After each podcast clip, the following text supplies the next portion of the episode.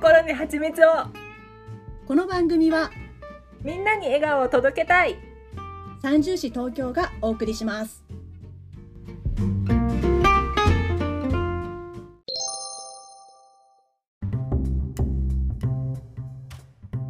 次行ってみよ次行ってみよう。ランコ、リコメンデ、リコメンドカルディ商品。はい。ということでいいでしょうか？う。そうです。カルディのおすすめの商品を教えてください。私がほぼ買うもの行った時に、えー、2つあります。はい。だからナンバー2からいきます。はい。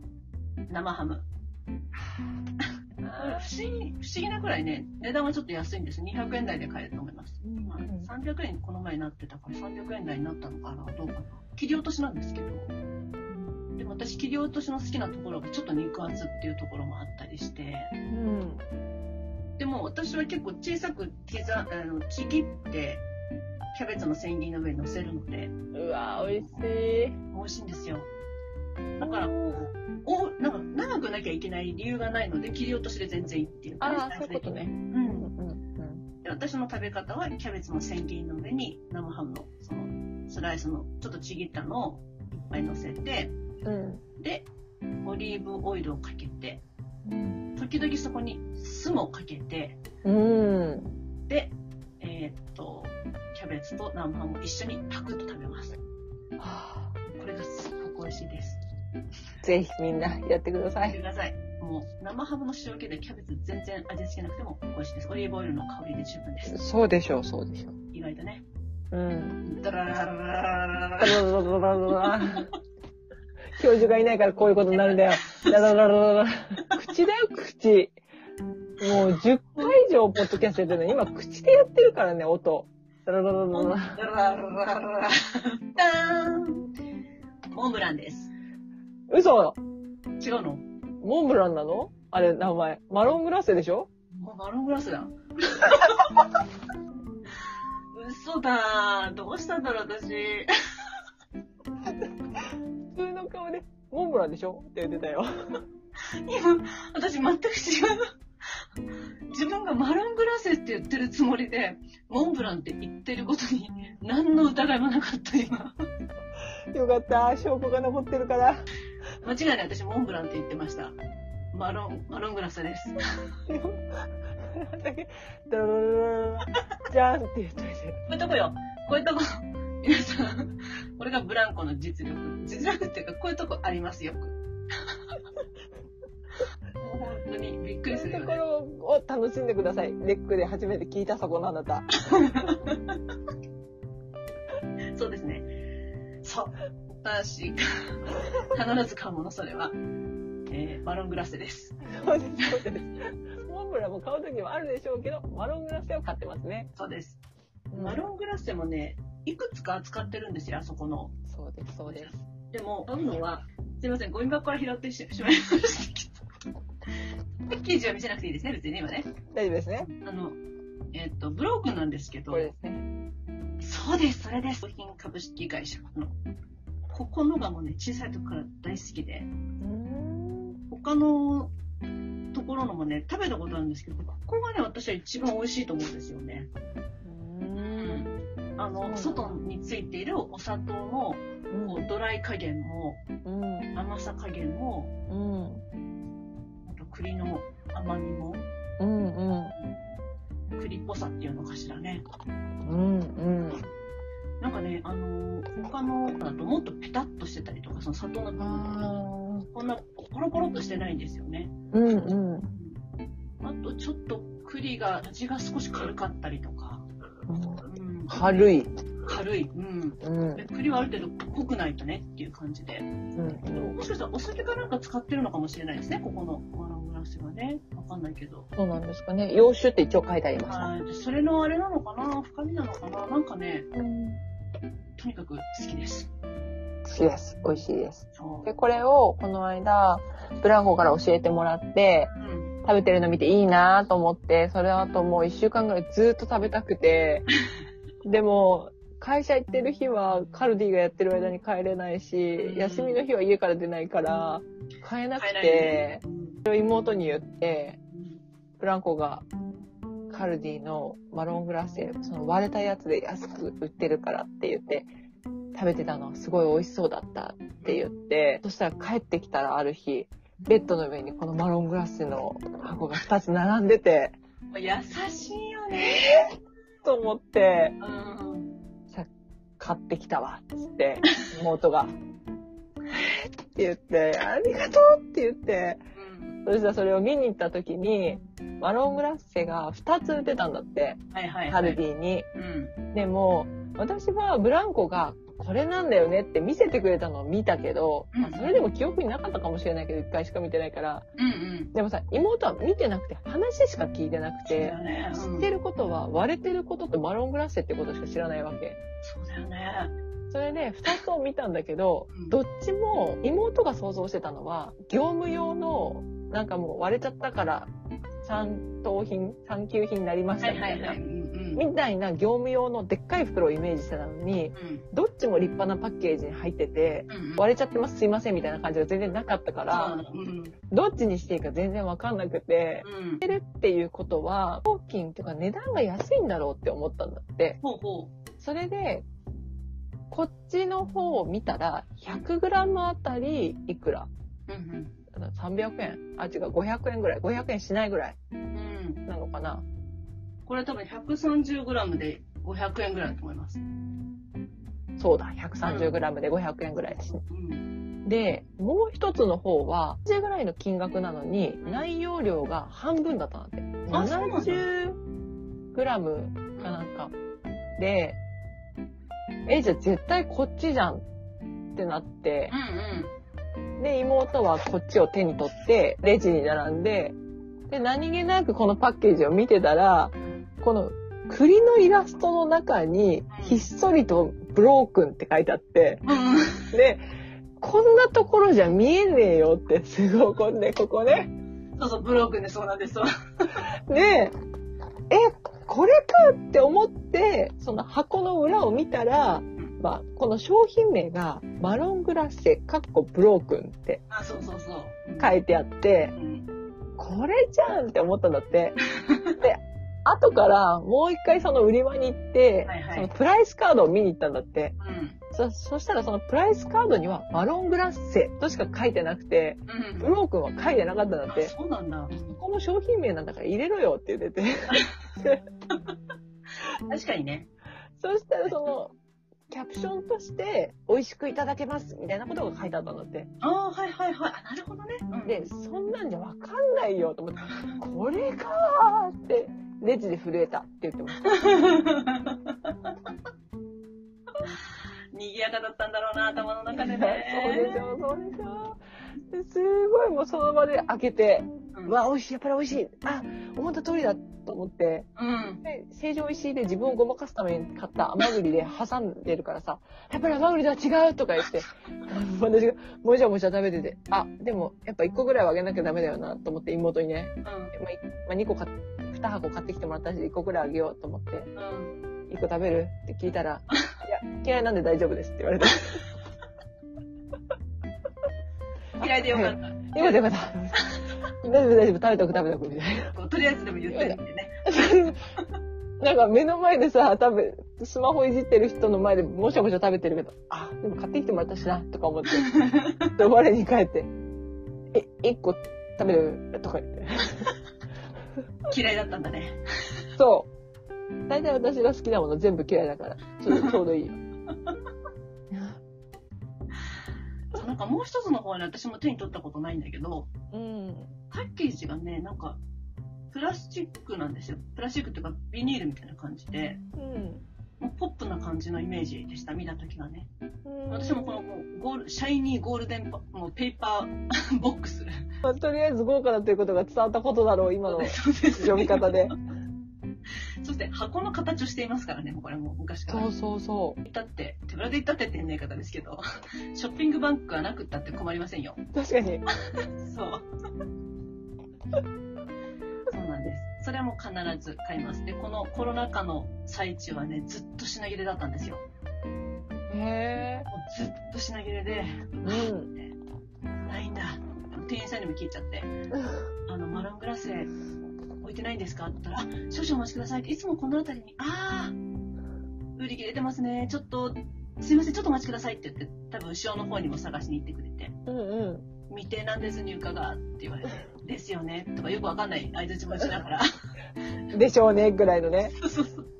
もうこう、なんていうのあいこう、がっかりしてる自分を余計がっかりさせないためにっていうか、まあ想定ないぐらいに思わせて、全然、もう想定外だったんだけど、なんでないんだっていうのは分かんなかったんですけど、とりあえず、そうですよね、みたいな感じで言って、ほんと何ヶ月もなかったんですよ。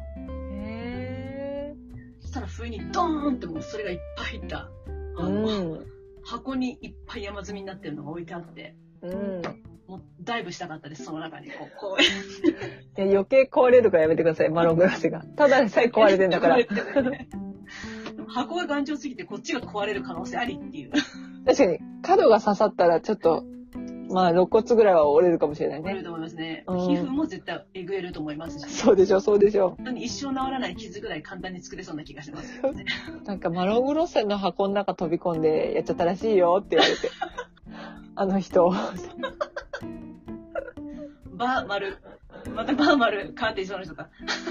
バーマルじゃないのってなる多分ね。難しいんだよ、二文字って。言っちゃうんだもん、なんか間にすればいいと思ってんのかな、私のこう愛な感じがさ。もうほんとそんな感じでね、うんすごく嬉しくて。美味しい。美味しいよね。ずっと食べられる。ずっと食べられるよね。でも私自分で気が付いたの、好きっていう気持ちだけで食べてる瞬間があるなって分かって。どういうこと？最初は好きと美味しいがマッチしてんのねって。うん。それこそクーッと思いながら食べてんだけど、うん。結構な甘さがあるじゃないですか。うん。こう外がちょっとクリスよくその砂糖がちょっとこうん。う、さシャリシャリとしてるとはいうん。え、であるところからちょっとその甘いがこう天井をつく時あるんですよね。うん。うん。うんでもそうのコップいっぱいになるんだ。そうそうそう。その後はなんかこう美味しいっていうのをちょっと感じにくくなっているっていうか、うん。でも好きっていう気持ちだけで食べてる自分がいて。複雑だ。だいたいそれの量が、それの袋の3分の1から半分だって気がついたんですよ。へえ、3分の1から半分以上は好きの気持ちだけで乗り切ってんの？そう。って分かったので、そうなんだ。じゃあ3回分なんだ、つまり。そう。そうすることにしてます。なるほど。うんそうやって自分の中で見たら、なんかこう、だから、もう最初から最後まで美味しいっていうのと好きっていう気持ち両方で食べたいので、うんうん。もちろんもちろん。もうそれをするには、その3分の1ぐらいだなっていうのは分かったので、それちょっと結構食べ慣れた人の結論ですね。そうですね。私なりの、こう、満喫法っていうんですかね。うんちょっと一回私も美味しいの向こう側に行ってみたいと思います。で、多分途中甘栗挟んでるから余計に、こういやもうリセットされてるんだと思いますよ。あんなんじゃ騙されないぞっていう気持ちが余計強くなって、満を持してのマロングラッセだから、毎回ね。そうそう待ってたよーと思ってるから。そして気がついたんですけど、うん。ウイスキーと合いますよ。そうなの？うん。ウイスキーも甘いものと合うって言ってたじゃないですか、マスターが。確かに言ってた言ってた。とか、ね、ドライフうルーツ。ん。あ、言ってた。うん。合いますよ。つまり、お供に最高っていうことですね。そうです。私は合うと思いました。ちょっと試してみましたけど、美味しかったですよ。へー。やってみたいと思います。やってみてください。はい。その場合はちょっとロックか、まあ、ちょっとだけお湯、あ、お湯じゃないか、水で薄めたのがいいかもしれないですね。そうなんですね。まあ、でもできればロック推奨ってことですね。ロック推奨ですね。うん、ちょっとキリッとしてる方が、なんかあの、マーロングラスの甘さが生きるような気がします。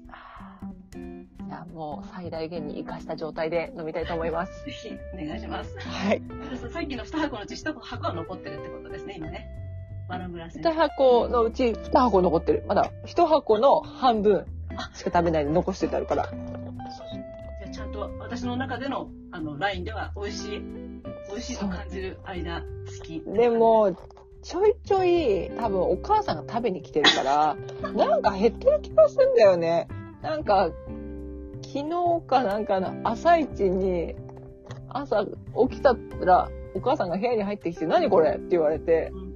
え、妹買ってきてくれたんだよね？って言って、え、ちょうだい、空いてるのないの？って言われて、で、でこれ、これ空いてるよ？って言って、で、パクって食べて、もちろん、美味しいって言わない人だから、あの人は。こう、うんって言ってこう、いなくなったんだけど、いや、美味しいって言わんかいって思って、でもなんかこれ空いてるって知ってるからもう、なんか来てる気がすんだよね。濡れ衣かもしれないけど、濡れ衣じゃないかもしれないから。まあ、かつばそれもね、うん、そうそうそう。そうそうそうそう。ええお母さん、うんって言っても、で、出てっちゃったのね。うんって言って。あのね、美味しいかって聞かれないと美味しいって絶対言わない人なの。面白いね。なんかね、出てこないんだって、その言葉が。へ気味で美味しいって聞くじゃん。え。うん。そしたらなんか、ちょっと気分害されたみたいな顔して、そうやって圧力かけないでっていうの。まだ美味しいかわかんないとか言うの。えーと思ってもう、口に入れる前からワクワクは始まっててさ、入れた瞬間美味しいが弾けるってことあるじゃん。で、そういう種類のものをあげてるはずなのにさ、なんかそうやって美味しいって言わせようとしないでとか言ってきて。なかなかだね、なかなかだね。なかなかだよ。それでなんか、はいはい、美味しい美味しいとか言って。いや、もうそういう美味しいが聞きたいんじゃないんだよって。言わない方がマシみたいなのやめてっていうね。そう面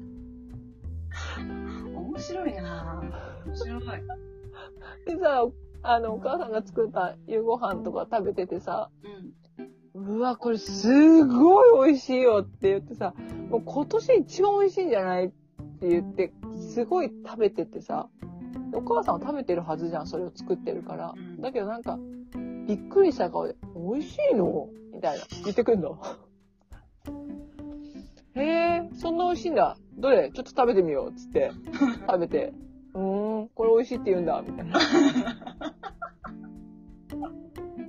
なんか、うちの母にさ、あの、うん無印で、えっと、無印無印のショッピングバッグみたいなのを小さいサイズの前にくださって、うんうん、うん。そこにスタンプ、無印ってスタンプ置いてあって自分で押せるんですよね、勝手にね。ああ、なんか、きなりの袋みたいなやつでしょ？そうそうそううんで、あれに、あれにまあ、あるこう、プリントをして、うん。で、うん。くださったんですよ。うんあるサイトのね、あの URL。いや、ね、もうさ、そうだよね。商標登録とかそういう概念ないからね。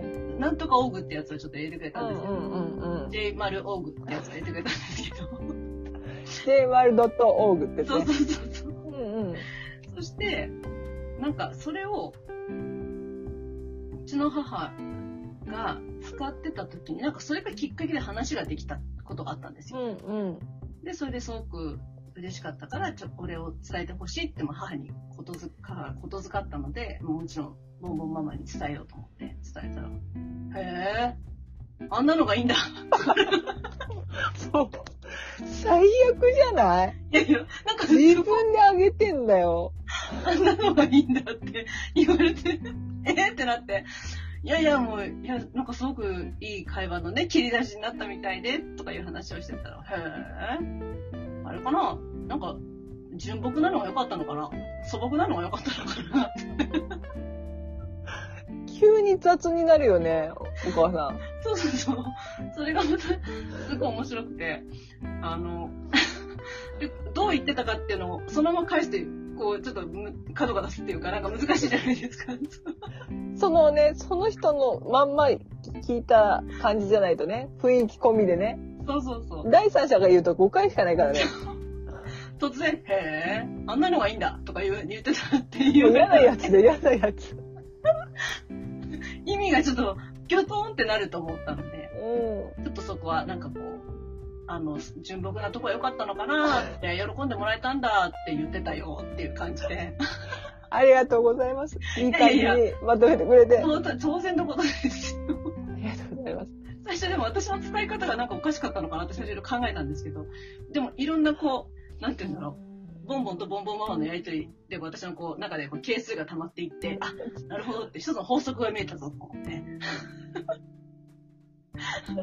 面白かったです。これ本当に面白いですよね。す。注意してくださいね。悪気はないんですけど、急に手を離してきますから。そう、悪気ないんですよ。すっごいしてるし。全くないんですよ。そうだよね。そう。だって、なんなら大好きだからあげてるんだから、そのマスクを。そうなんだよね。うんそう。なんかその時はその無印のバッグにスタンプを押して好きな人たちに配るっていうキャンペーンが流行ってて、うんうん。お母さんの中でね。うん。で、その好きな人のリストにブランコママも入ったのでうん。渡したんですけど、あげくに、えー、そんなのがいいんだっていう じゃあ何なの？その自分で配ってたやつは？っていうことになっちゃうんですけど、その矛盾に関しては触れないでいただきたい。もう多分全然違うベクトルの中にいるっていうか気持ちがね、こう、上げていた時の自分のこう思いのチャンネルと、その、その上げた人からの感想を聞いた時の自分の思いのチャンネルがもう全然別チャンネルにいるんだなって思ったので、どっちかというとそのチャンネルを知りたいっていうか、チャンネルがない可能性もあります。あ すごく面白かったですよ。なんか。まあ、全然、その本当に、あの、感謝してますっていう話だったんですけどあ。りがとうございます。そうあみんな、モンブラン、違う。えー、マロングラスで食べてね。一回モンブランの階段を踏んでから行くね。マロングラッセね。まずいよ。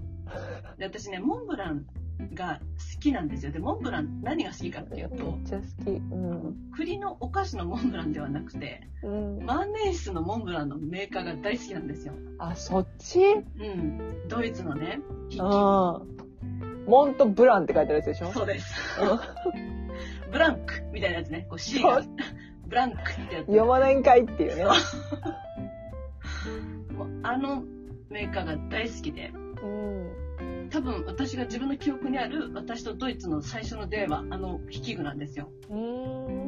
モンブランが大好きで、もうモンブラン、モンブランって言ってたんです。もう私のモンブランちゃんはどこって言って、もう自分のペンを探しに、まあ、そこそこあるんですけどね。モンブランちゃんじゃなきゃみたいなこと言いながら。そう。小芝居挟んで。そう。これじゃなきゃ、太さも重さもぴったりっていうか、さすがだよねっていうところで大好きだったんですよ、その筆記具が。だからなんかこう、好きっていうの、なんか似てんですよ、名前が。あの、マロングラッセ、モンブラン。あ、栗だしね。でも筆記具なんだもんね。そう、好きな気持ちも似てるんですけど、あの、その、あのね、間にね、あの、デザートのモンブランが入ってきてる。こう、ちょっと。やっぱりね。橋渡ししちゃってる。橋渡ししてる。で、その子の登場回数が抜群に多いっていう。実際のモンブランのケーキどれぐらい食べるかっていうとそんな食べてない。私、チョコケーキの方が好きなので、どっちかっていうと。そうだよね。いっつもチョコケーキ食べてるもんねチョ。コケーキは本当好きなんですよね。食べに行った時もチョコケーキ食べてたもんね。そうだと思うう。なんか、よっぽど他のケーキ食べてる時は、それがビジュアル的にすごいグッときてる時っていうぐらいで、うん。おおむねもういつもチョコに傾いて、で、そのチョコレート食べると女性にだけ恋をしてる時と同じそうそうそうって聞いて、すっごい理解できましたもん。なんか、いつもだからこう言っちゃうから、まっすぐ。そのチョコレートものにまっすぐ行く自分がいるので、もう盲目になってるね。盲目、もう他の味のケーキは見えない。そう。なんか盲目から引き剥がしてくれるぐらいのビジュアルじゃないと。俺が目に入らないのかい？みたいなね。どこ見てんだよ。俺だけ見てるよっていうのがじゃないと。そうそうそう。じゃなかったらもういつも安定のね。そうそう、おいでーって言ってるから、手を開いて、おいでーって、ブランコちゃんおいでーって言ってるから、いやーって行くのよ、私もいつも。絶対裏切らないからね。絶対裏切らない。うんほぼね。うん。だから結構そういうところはありますね。もうんういい値段のケーキであればあるほどチョコケーキは美味しいですよ、割と。まあそうだよね。今日、あの、ぶどうの木じゃない、銀のぶどうで買ったけど、あそこと迷ったの。トッツうん。のチョコレートケーキはいはい。が売ってて、それもすごい美味しそうだったの。うわでもまあ今回ちょっと見た目であのリンゴに負けちゃったんだけどあれは素晴らしいですよ。あれは素晴らしい。そうそうそう。で私はほら、こう、あだ名でリンゴちゃんって呼ばれたことがあるぐらいですから、やっぱりリンゴにこう、親しみがあるから、そうだよね。アップル製品も好きだし、そうだからね。まあそういう意味でリンゴを買ってみました。いいと思います。なかなかあそこまで可愛い、あの、リンゴを模したね、ケーキもないですよね。ないよね。だからさ、もう、それをこう、パッケージに入れてくれてる、何、梱包してくれてる間に、もうすごい興奮しちゃって、うん。でもさ、一人で買いに行ってるから、この興奮を伝えるのってそのお店の人しかいないじゃん。うんうんでも、こんなに見ただけで幸せにできるものを作れるってすごくないですかって言ったの。だってもう食べなくても、こんなに幸せなんですよって言って。で、お昼でも最初なんか、美味しそうで、美味しいですよ。なんか、美味しそうですよね。とか、可愛い、可愛いですよね。飾っておきたいですよね。とか、最初はついてきてくれたんだけど、うんもうそんなんじゃないから、こっちのもう舞い上がり方が。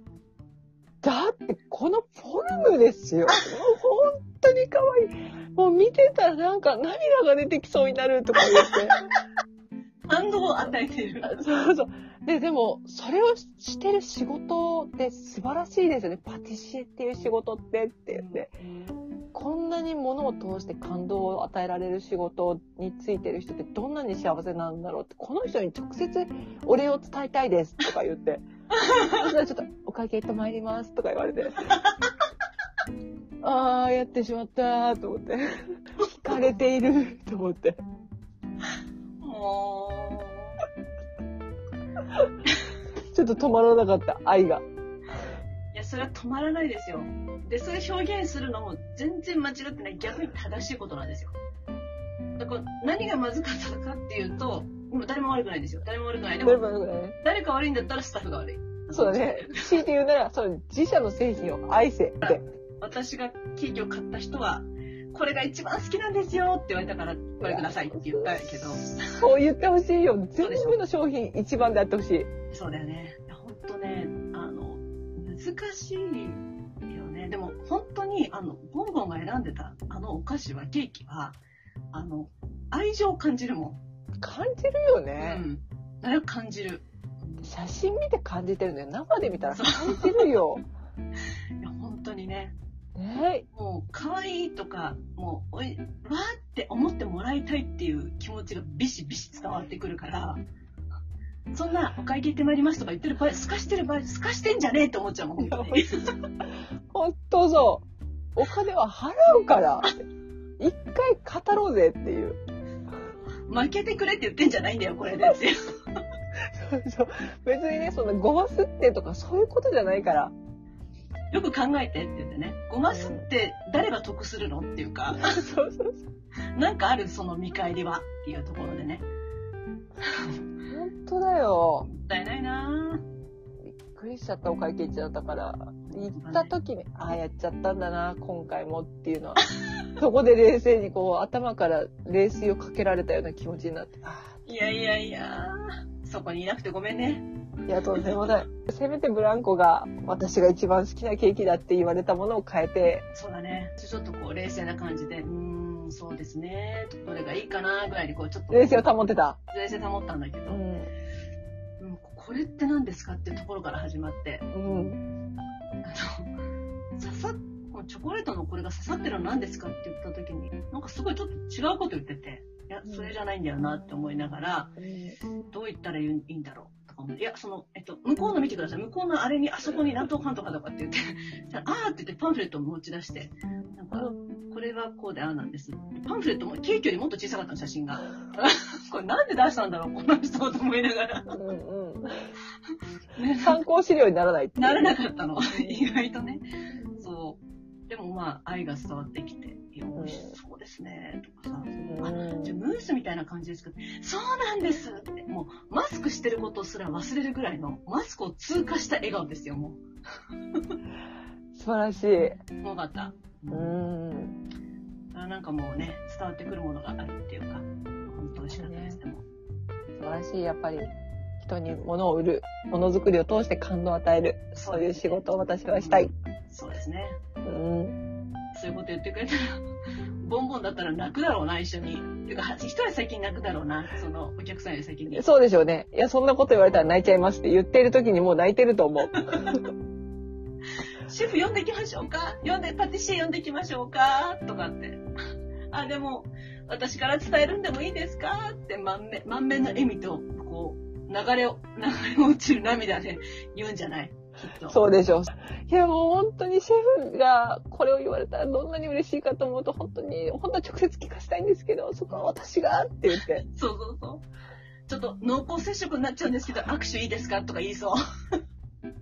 とかって握手しそうだもん。このお店で買おうかなってまた思うかどうかは今のにかかってたよっていうね。そうそうそお店のファンはいっぱいいるけど、あなたのファンはどうかなっていうところでね。う。そう、そういうとこ厳しいよっていうね。そうそうそう。意外とこんな今、今にも泣き出しそうに感動してるけど、結構冷めた自分もいるからねっていうところでね。見てるよっていう。そう。もう一人の私が見てるよっていう。もったいなかったな。まあでも、感動ですよね。あれは感動ですもんね。ですそして美味しさももう予想を超えてくる美味しさだったので、まだく問題ありません。素晴らしい。銀のぶどう。銀のぶどうぜひ。そうですね。ちえっと、チーズケーキ好きだっけうん。あの、ふわふわのチーズケーキあるの知ってる？あの、カゴに入ってる豆腐みたいなやつでしょ？そうそうそう。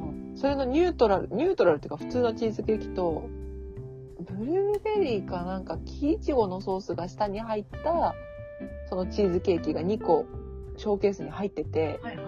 昼のですで紹介されましたって書いてあっうんて、うん。で、その、ソースが下に入った方はもう本日分は完売しましたって書いてあっ。た。有名なんだ、やっぱり。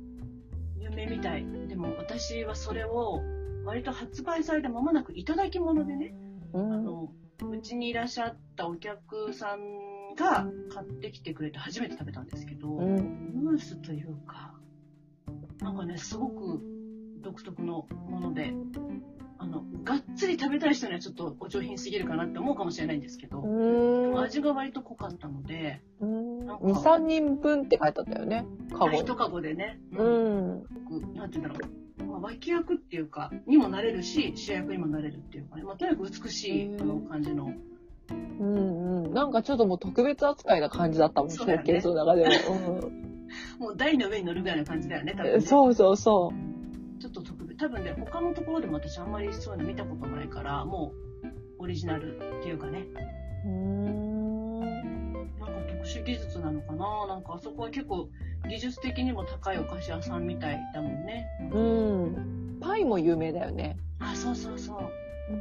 あそこのキヌシャっていうね、えっと、ラングドシャになるのかな？なんかね、焼き菓子があるんですけど、それもすごく美味しくて、うん。キヌシャっていう、絹はもう衣なんですけど、うん。衣をこうやってこう束ねたみたいな、こういう形のなんですけど、すごへいー歯触りが軽くて、うんうん。美味しい。でもなんか独特の製法で作ってます、みたいなのがあってね、が企業秘密のやつだね。だと思います。うん。結構だから技術的にもね、なかなか優れた。いやー、美しいお菓子だったのになねえ。でも美味しかったからよかったです。たね。うん。よかったです。はい。カルディの商品からこんなに言ってしまいました。ケーキの話まで。全然もう記憶がないよ。どうやってここまでたどり着いたのか。もう、せめて次行きませんか？行きましょう。豆。私これずっと気になってました。いいですか？はい。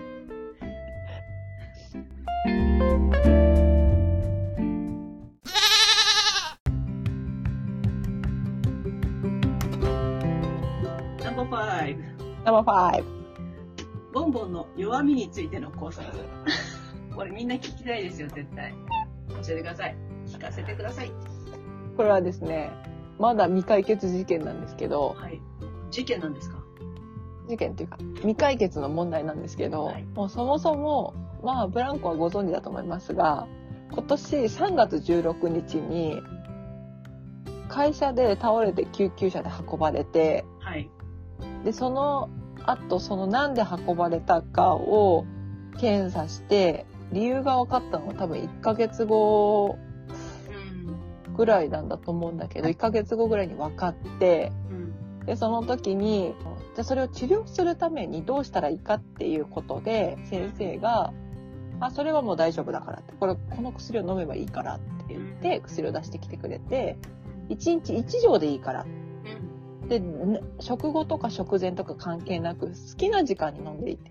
ただ、毎日必ず決まった時間に飲んでってうん。うん。言ったうん。の。で、絶対もうそれを同じ時間に飲まなきゃ意味ないからって言われたの。わかりましたって。その病気のためにこの薬飲むから、うん。じゃあこれいつまで飲むんですかって言ったら、もうほぼ死ぬまでずっとみたいなこと言われたのね。でそうしたら、え？っと思ってなんかもう一生私の毎日の予定のある時間帯が抑えられたかと思うとクラクラしたわけ。一生みたいな。って、いろんなことを自分のタイミングで決めたい人だもんね、だって。そうだよ。うんそれなのになんか、軽い気持ちで、軽い気持ちっていうかなんか、原因わかるかなみたいな感じで病院行ってさ、まあわかりましたって検査結果聞いてさ、ねえ、あ、じゃあ治療方針もっていうか、治ります、大丈夫です、みたいな。手術しなくて大丈夫ですって言われて、でもこの薬飲んでください、一生、みたいな言われて、え、今軽く私の予定を全部抑えましたね、みたいな。若干不治の病って言われた気がするっていうね。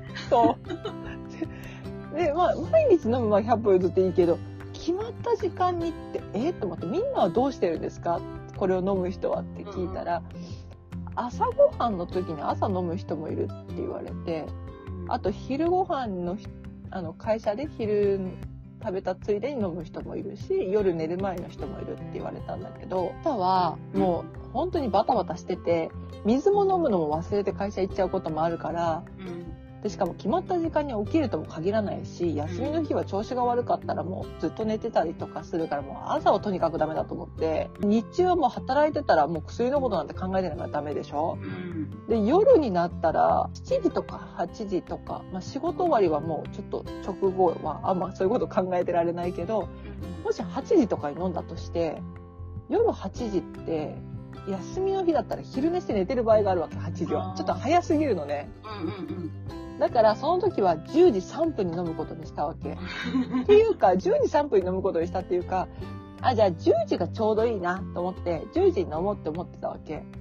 そうしたら、初めての10時が来た時にもたもたしてたら3分になっちゃったから、あー、10時3分になっちゃったと思って、そうだった。うんで、そこで、あーじゃあもう、これから私は一生10時3分の予定はもう埋まってしまったんだと思って、すごいショックで、うんなんでこんな人に決められなきゃいけないんだ予定をと思って。でも、それでももう毎日10時3分に飲んでたわけ。うんで、時にはもう、お母さんに、もう10時の間に準備しといた方がいいよとか言われて、もう出してもう待っときなとか言って、そうだよね、ちょっと時間過ぎちゃったらいけないもんねとか言って、出した流れで飲んじゃったりとかして、えー、まだ3分じゃないのに飲んじゃったとか言って、それぐらいすごい厳格に時間を守ってたわけ。ね知ってるよ、見てきたよ。見てきたでしょ？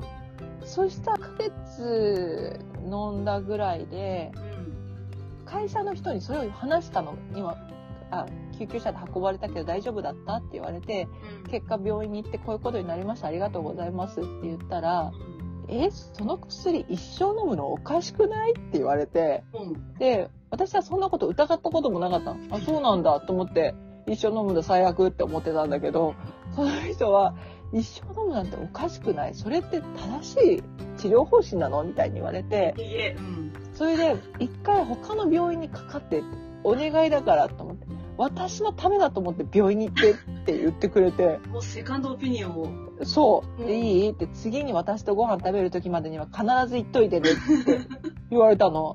そっか、いいね。で、えーそうなんだと思って、まあ、行ってみてもいいかなと思って、で、休みの日にたまたま行ってみたわけ。うん今日はどうしましたかって言われて、で、その時に、今私が飲んでる薬がこのままずっと飲んでいいかどうか知りたいんですって言ったの。そしたら、あそうなんですねって何飲んでるんですか？って言われて、まさかそう来ると思ってなかったから、なんか何飲んでるかなんて知らなくて、え？薬の名前ですか？ってそうですって。それ分からなかった飲んでいいかどうかも分かんないでしょ？って言われて。いやいや、先生待ってください、待ってください。ちょっとそれ、その前から説明しますね。つって。まず救急車で運ばれたんですよ、私3月16日にって言って。で、運ばれて、その後1ヶ月間原因がちょっといろんな病院行ったんだけど分かんなくて、やっとここの病院で分かって、で、この薬一緒飲んでくださいっていう薬を渡されて、で、こういう病気ですって説明されたんですよ。なんかこういう病気だからって言って出される薬のことなんですけど、って聞いたら、うん先生はもうロボットみたいな顔して、うん。だから今の飲んでる薬が分かんなかったら言えないでしょ。って言われた の。はあ、そう来るかと思って、それは考えてなかったなと思って、手ぶらで来てるからこっちはね。目の前にあったからこの病院に入っただけだからさ、そうだよね。だからなんか J がつくと思いますって言ったの。だからなんかそのこの病気だったら処方される J がつく薬言ってみてくださいって言って、で先生が3個ぐらい言ってきたの。なんか似たような名前を。うん。でも全部似たような名前だったから分かんなくて、うん。いや、どれもピンとこないですって言って。で それなら先生が分かんなきゃ無理って言って、うん。でもそれでこのまま帰ったって診察料は取られるし結論は出ないしだしなと思って、うん。でお母さんに電話したんだけど全然出ないの電話。で家で寝てるからなんだよって思ってえー、でも絶対帰りたくないどうしようと思って。あうんそうだと思って。私が行ってる病院に電話すればいいんだと思あ、って。そうだそうだ。うん。で病院に電話してで先生が出たから「先生先生」っつって「私が飲んでる薬何でしたっけ?」って言ったら「なんとかなんとかよ」って言って教えてくれて。それもなんかさっきそういえばあの先生言ってた中に入ってたなみたいな名前だったの、うんうんうん。であ「ありがとうございます」っつって切って。うん。で先生のとこ戻って「これでした」って言ったの。うん。そしたら「ああそれがその病気の薬だよ」って言ってうん。でその薬をもう飲むしかもう症状を止める方法ないからって言ってうん。え、じゃあやっぱりずっとこれ飲むしかないんですかって言って。あのねって、まずこの病気はねって言って先生が絵描いて説明してくれて、一から。で、主治医とちゃんと話してないのって言われたの。で、で主治医とは話してるんですけど、なんかもう壁一面とか机一面にキティちゃんのグッズが飾ってて、すごいせわしなく話してくる人で、悪が強いんですよ。だからなんか何も頭に入ってこなくて、多分先生はすごい一生懸命説明してくれてると思います。主治医に聞いた方がいいよ、ちゃんとって言われて。主治医に聞いてわかんないからこっち来てんだよと思って。で、結局、だからもう、じゃあこれを飲むしかないっていうことでいいですかって言ったら、あ、そうだろうね。もうこれ飲むしかないよって言われて、あの、わかりました。それがわかればいいんです。ありがとうございましたって言って、で、その日は帰ってきて、で、またこれを飲むしかないってことになった、やっぱりって、お母さんに言って、うん。いやもう仕方ないんだ、もう一生飲んでくんだね。10時3分まで。10時3分に、とか言って。なんかお母さんに追い打ちかけられて。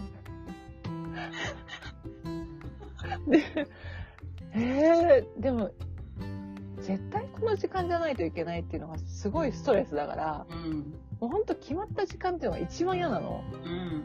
だから、ちょっと猶予もらいたいなと思ったの。うん。それで、次に薬をもらいに行かなきゃいけなかった時に先生にそれは猶予もらおうと思ってたわけ。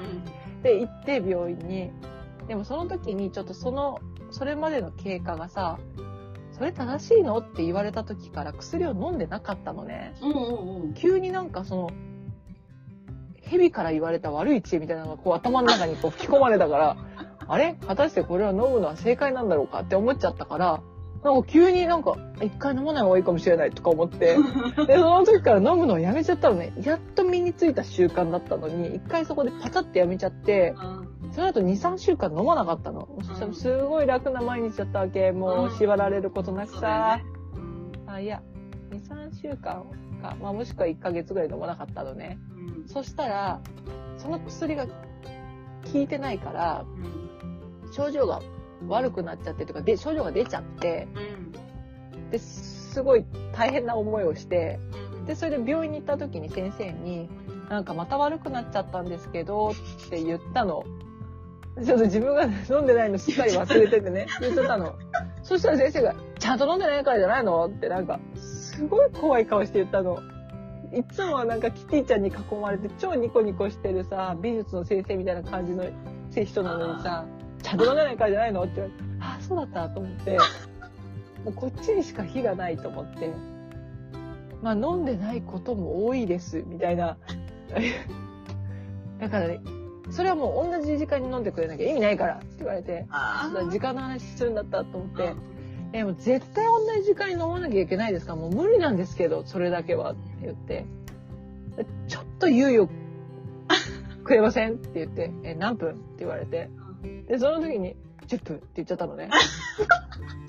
それで、まあ、10分ぐらいならいいよって言われて、で、その時はなんかもう、はあ、よかった、10分って思ったけど、帰ってきてから、10分と思って、で、お母さんに、なんか先生に10分でいいですかって聞いちゃったって言って、そしたらいいよって言われたけど、10分じゃ嫌なんだけどって言ったら、なんで10分って言ったの？って、1、6時間ぐらい言っとけばよかったのにって言われて、ね。でもその時にさ、もうすでにそれを言い出す前からこっちの分が悪くてさ、でもちょっと負け戦だったから、勢い飲み込まれて10分って言っちゃったんだよって言って。なんで10分なんか一瞬じゃない？って言われて、いや、本当だ、本当だって。で、10分ももう、じわじわ伸ばしていくしかないよ、これは。とか言ってお母さんに言われて。えーって、てか、本当にこの薬の効き目が発揮するのは一体どの時間なのみたいな。なんてもう、わかんないな。でも同じ時間に飲むしかないんだと思って。で、そうなったら、その、今までずっと飲んでなかったじゃん。うん。でも結局その同じ時間に飲まなきゃいけない猶予は前後10分だっていうことを言われてからうん。1回目がまた始まるわけじゃ。うんん。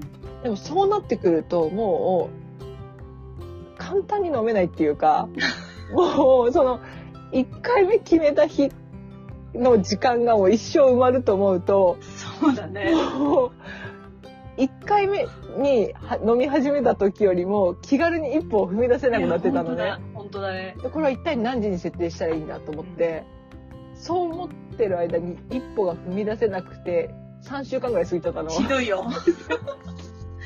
ひどいって。ひどいよ。ひどいよね。びっくりしちゃった。なんかほんと、矢のごとく過ぎてて、時間が。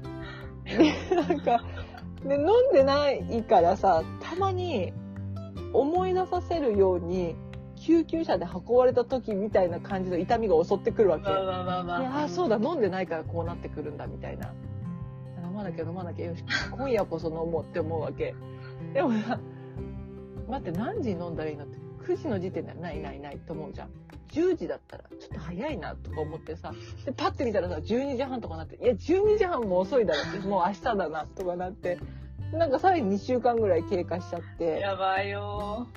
やばいのよ。それでもう、この病気は一番私に向いてない病気だってことが分かって、うんうん。その、毎日を積み重ねるっていうことができないの、私には。その、一つの決められたことを一生続けるってことで続いてきたことなんて何もないの。なるほどね。本当だからこのもしだからお母さんに言われたんだけど決まった時間に薬を一生飲めるようになったらもうあなたは人格変わってるって言われたの。もう違う人になってるわよ、そうなった暁にはって言われて。いや、私もそう思うと思って。それはもうボンボンじゃない気がするっつって。でも痛いのは困るっつって。別人とかですよ。でも、もう、この病気は薬さえ飲めば治る病気なのに、その薬が飲めないから、全然治らないって言って、どうしようって、この私の短所と見事にマッチした病気に出会ってしまったっつって、それで、もういいから、もうとりあえずいつでもいいから飲めばみたいな。急に言い出してお母さんが。ああ、なるほどね。うんでももう、ちょっとでも時間ずれたら効かないからねって言われてるから、あの先生に。もう、そしたら効かないのに飲んでも意味ないじゃんって思っちゃって。それで、毎日同じことを繰り返すなんてさ、英単語だって、そんなことやったら英語ペラペラになるじゃん。毎日こう英単語覚えてたら。そうね。そしたら友達に、英単語の上に一個ずつその薬貼ればとか言われちゃって。そしたら覚えんじゃん、ついでにとか言って。いや、その貼るのも手間だわと思って。覚えたいっていうモチベーションがまずあるかどうかも謎だっていうところでね。そうそうそう。なんか、何のためにやってんだろう、これって。いつ気がつくかな、みたいな。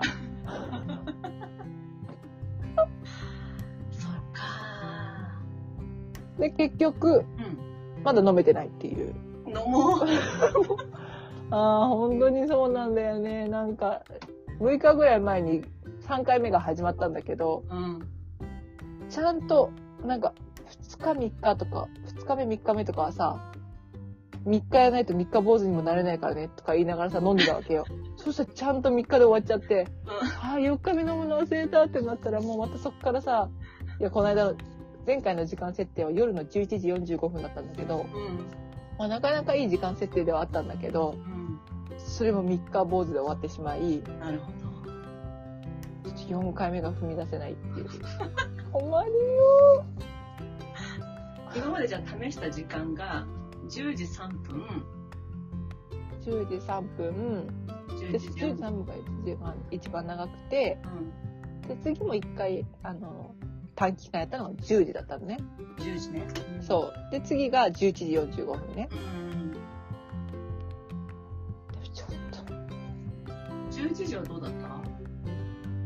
と、まだやってない。あ、まだやってないの ?11 時は？11時はやってない。なんか、なんか時計を見た時に11時ってことがあんまりない。そうだよね。なんか11時ってなんかの途中な感じするよね。なんか、私も12時は意識したことあるっていうか、あ、日付変わったみたいな感じで、うん。こう、ふっと見たことも記憶もしてるし、意識もするけど、うん。意外とそうだね。10時と11時って言われたら10時の方がまだかもね。確かにね。そうなの。で、周りでこう、薬を飲む時間を決めてる子たちに聞いたら、だいたい9時か10時に飲んでる子が圧倒的に多くあ、てそれで、で、みんながやってて、なそれをこう、飲めるようにするためのうん。方法として、アラームをかけてるわけ。ああ、なるほどね。で、じゃあボンボンもアラームかけたらって、みんな言うの、それ、この話をしたら。うんでも、それらも言うけど、とっくにやってるわけ。うん。でもそしたらなんか、アラームってだって10時3分に飲むとしたらさ、10時とかさ、ちょっと前にかけるじゃん。55分とか、9時50分とかに。うんうんそしたらさ、なんかうるさいなと思って消してるの知らない間にアラームを。それで、しばらくして11時ぐらいだって、えっと思って。待って今何時 ?11 時。え？なんでアラーム鳴ってないじゃんってなって、見たら、誰止めた人？いうのを何回もやって、ちょっとアラーム作戦が効き目がなく、そっか。最初にその、まあ、唯一、こう、アラームよりも効き目があったのは、10時3分に飲むっていうことが決まった時にうん、どうやったら飲めるかっていうことをお母さんと話した時に、まず9時に10時を意識した方がいいって言われたの。ああ、言ってたね。うんうんうん。そう、それで、はいはい9時になったら、あ、1時間後10時だって思って、心の準備をしなさいって言われてそれで、あ、そうだなと思って、9時、あ、次10時だって思って、で、そこで、もうそうすると、10分刻みぐらいに、あ、10時3分に飲むんだっていうのが来るわけ。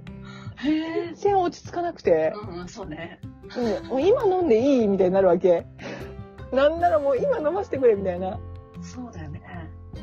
それで10時40分ぐらいになってさ、うわーってなったらさ、本当にびっくりさせないでってお母さんに言われて。お父さんにも、どうした？とか言われて、ああと30分で薬飲む時間だから、とか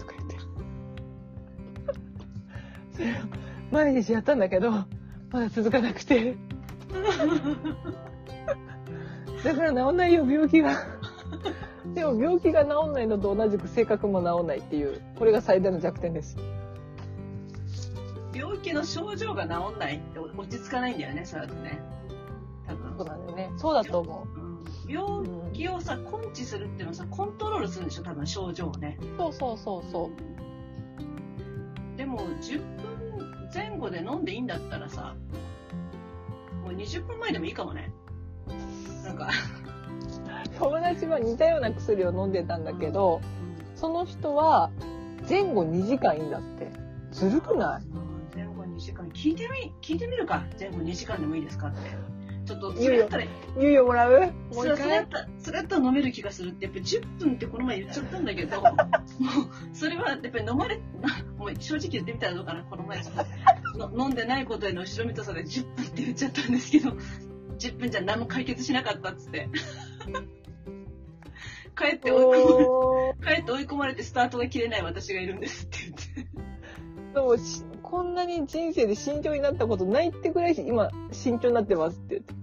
一歩が踏み出せないってことが今までなかったのに。このことに関してはもう踏み出せない。二の足を踏むってこういうことかと思って、そうだね。背中を押されてもね、ほんと戻っちゃいそうだもん。いやいや、今は行かないっつって。お先にどうぞっつって。もう、そんな見たことないもん。あ、ままた言っちゃった、ごめん。もう。もう三つ目だ、もう三つ目だよ、今日。大丈夫だよ、もう。2個も3個も一緒よ。ちょっとテーマ外れちゃってるけど、このお薬のところではね。すいません。そうだね。大丈夫です。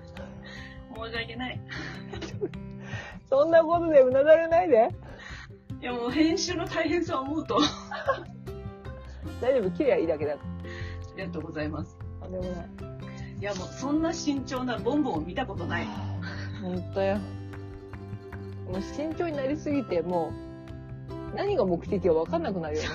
その、ね慎重になることに疲れた先に待っているのは投げやりな自分なだけだからね。それだけには到達しちゃいけないから。そうそうそうそう。本当に、なんかちょっとずつ10分ずつ前倒しにしして時間を早めるとかやることもできるよなと思っても、でもそれって目的って何なんだろう別に、なんかこの時間に飲みたいっていう気持ちがあるわけじゃなくて、思いついた時に飲めるような自由な時間が欲しいだけなのにってでもそれだけは許されてない薬って無理なんじゃないか、みたいな 気持ちになっちゃって。そうだよね。そそのでも、えっ、と、同じような症状で、同じようなし種類の薬を処方されてる人が前後2時間 OK なの？いや、同じような症状じゃなくて、似たような、あの、決まった時間に飲まないと効果がないですよって言われてるような薬で、なるほど。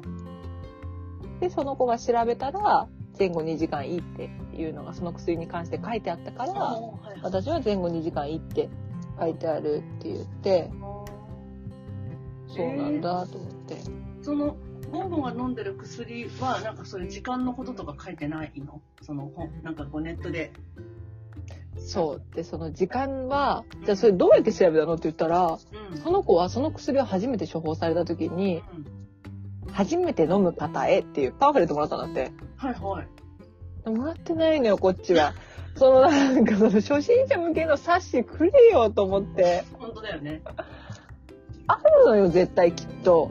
だってそれってずっと飲むから、あの、ね血が固まりやすくなっちゃうから、はいはいはい。1年に1回かなんか半年に1回かなんか血液検査しなきゃいけなくて、でもそれもそれもネットで知ったんだけれど。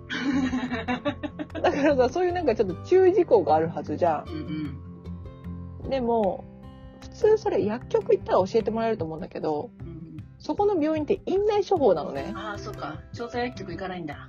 そう。で、あの、もうレジでお会計するときに、なんかもう、何の印刷もされてないピンクの小さい袋にその薬が入って、はいどうぞって渡されて終わるだけなのね。だからもう、まず病院を変えるかなと思ってる。そうだね。それもいいかもね。そう、なぜその病院にしたかっていうと、私は仕事終わりに病院に行きたくて。会社の近くでやっ遅くまで受付してくれてる病院を探したのね。うんうんうん。そしたらそこはうちの会社から自転車で15分、あ、15分、まあ、10分、15分ぐらい行ったところにあるう夜7時半が最終受付の病院なのね。ん。なるほど。で、薬もらうだけだったら7時半までだったら大丈夫ですよって言われて、最後にもらいに行った時なんか、もうちょっと残業になっちゃったから、急いで自転車借りて、レンタサイクルで借りて、で、乗ったら自転車のバッテリーが9%で、まずいと思って、これじゃ9%で15分は焦げないと思って、でも重くなっちゃったら、どうしようと思って、へえと思って、まあ、じゃあ行けるだけ行ってみようと思って、とりあえず2個先の自転車置き場まで行って、で、そしたら自転車のバッテリーが3%になっちゃって、あ、もう無理だと思って止めて、でも全然歩いて行ける距離じゃないの、全然。電車で3駅分ぐらい先だから、まあだでももう20分だったの、7時。はいはいで、。半までに行かないと薬もらえないって言われてて、だから仕方ないからタクシー止めて呼んで、でタクシーで住所言って行って、うんで、お会計してありがとうございましたって言って、ビルのところ、下のところに行った時に、28分とかあったの。よし、これで行けると思って、うんエレベーター押したら、その病院9階なんだけど、その7階に止まってたエレベーターが、そのさらに上の8階まで行っちゃったの。え、なんでなんで、今、今、したと思って。どんな、私よりもどんな急ぎの用事の人がこのビルにいると言うんだ、今、と思って。私あと2分なんだよ、と思って。そうしたら上から普通になんか、今から帰りますよ、仕事終わりのサラリーマンの人出てきて、絶対私の方が急ぎだった人と思って、もうもうもう、と思って。で、急いでダダダダダっつって、そう乗って、うん。でもすっごい古いビルだから、もう、人が階段登るぐらいのゆっくりさでエレベーターが上登るの。もう、歯になっちゃうよと思って。早く早くっていうね。早く早くって言って、さっき27分で勝ったって思ってたのにさ、タクシー降りた時は、それで、こんばんはって言って入った時が半だったの。あうわーと思って、先輩に来ましたって言って。もうなんでだよと思って、それでさ、あー来たのって先生に言われて、あ、すいません遅くなってって言われて、で、どうした？大丈夫？って言われたから、なんかちょっとあの薬効かなくてって言ったら、ちゃんと飲んでないからじゃないの？って怒られてさ。なんでこんなさ、自転車とタクシー駆使してさ、残業終わりに駆けつけて、その上飲んでないってことを怒られなきゃいけないんだと思って、自分が悪いんだけどさ、ああ、げんないと思って。で、その日はもうスタバでフラペチーノ飲んで帰って、もう、まあ、結果いっかっていうことになったんだけど。スタバのフラペチーノの存在の大きさよって感じだね。そうそうそうそう。もうほんと芝生に座って体育座りで飲んだね、あの、音で。はぁーとか言いながら。切ないな手伝いね。だから本当にまず、一緒に頑張ろうっていう感じの先生を見つけようかな。そうだね。うんうーん。近くにあるといいななんかね、うちの会社の周りね、皮膚科しかないの。皮膚科ばっかりなの。あと歯医者さん。はいはいはいはい。まあ歯医者さんはたくさん、普通の歯医者さんから、ちょっと高そうな歯医者さんから、天井にミラーポールが回ってるのが見える歯医者さんまであるの。でもそんなに用はないんだけど。ないね、病院は。もうあれかな、どっちかって言ったら、最寄りの方が、休みの日に行くぐらいの方が、でも休みの日に外出るのもね。やっぱりね、でもまあその方がいいのかもしれない。でもそのセカンドオピニオンを求めた先生のところは、あの、もう本当ロボットみたいな先生だから、ちょっとその、ちょっとその先生でもないのよ。そうだよね。うそうでん。もないね。女医さんその人も。うん。うん。男の人。男の人ね。男のおじいちゃんね。でも最近私はこう性別を確認するようにしてるの、あえて。あの、わかんないから。いつも、いつも私の、この、なんか想像力の、なんか、こう超えてるねなんか何かが。うんそうだよね、あの、2分の1の確率なのに違うこともあるからね。そう。で、ほぼ違うの、大体、私の病気で。もう、そう、こうかなってイメージしてるものが後でくっつかえるとね、フィックスが大変、本当に。そうでしょ、そうでしょ。そのつもりで聞いてないからね。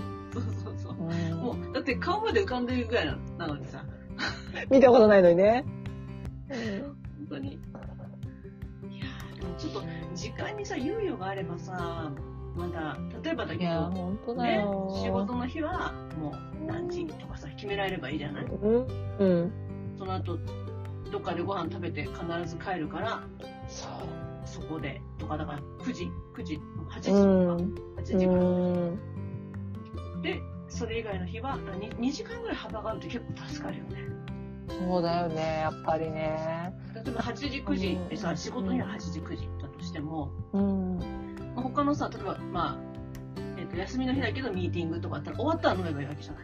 そ同じ時間になるじゃない？うそうそうそう。で、そうじゃない他の休みの日とかは、もう、うんもう少し2時間ぐらい幅があれば、うんうん。忘れずに設定できるじゃない、そう。そしたら2時間幅があれば、9時を飲む時間だとしたら、7時から11時までの間に飲めばいいってことは、つまり私の絶対同じ時間に飲まなきゃいけないに対して、4時間のメリットっていうか何、こう、猶予が与えられるわけじゃん。うんその精神的な余裕がすごいよ、4時間もしもらえたら。そうだよね。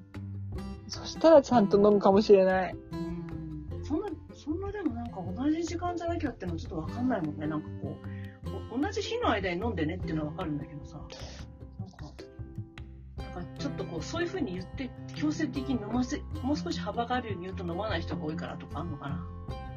そうかなでももう無理なんだよ、同じ時間は。その無理だよ。プラス、マイナス10分もダメだもん。そうだよ。ほんとなんであの時10分で言ったのか、この口が。いやね、それはその前のだよ。その前の申し訳なさ。やっぱりね、3週間飲んでないで来てるからさ。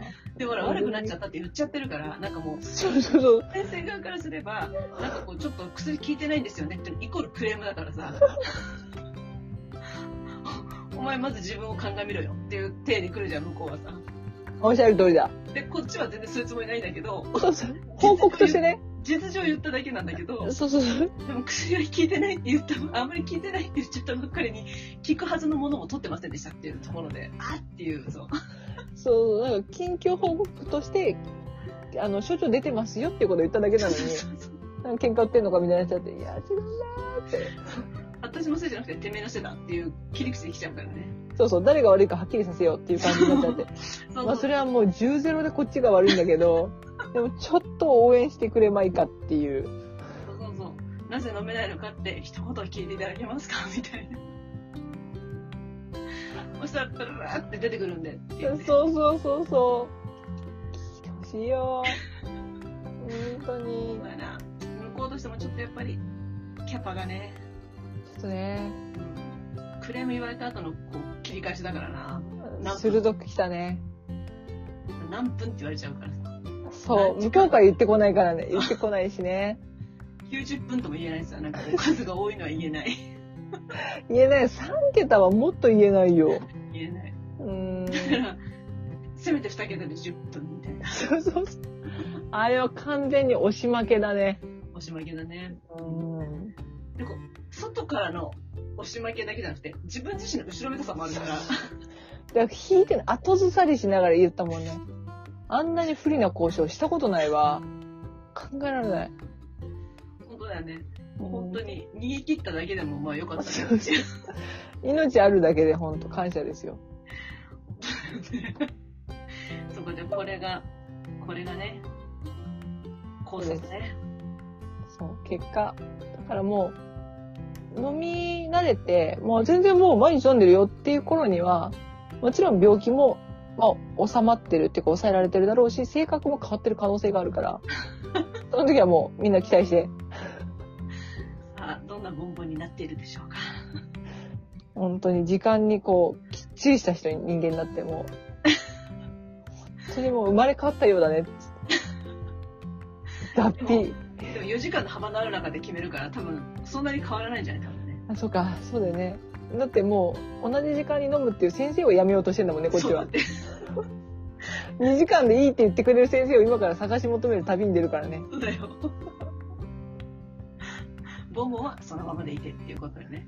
ステイボンボンっていうことで。もうそうさせていただきたいです。いやもうしょうがないよ。まあ、だって、うん。なんか本末転倒だもん。そうだよ、もう怖すぎて一歩が踏み出せないっていう。そうそう。でも、なんていうの、こんなに気圧の変化の激しい時に、うんあの、そっちの周期にもはあの振り回されるって、もう本当に、もう死ぬしかないぐらいの苦しみだと思いますよ、本当に。いや、本当に。で、10時3分で決めているのにさ、もう1日寝込んで泥になっててさ、それなのにさ、8時とかに1回目が覚めた時に、今何時だろうって夜の8時か、あ、10時3分に薬飲むんだって思って、起きてられるかないや、無理だ、もう目ももう閉じてるのにとかってなって、うん。なるよね。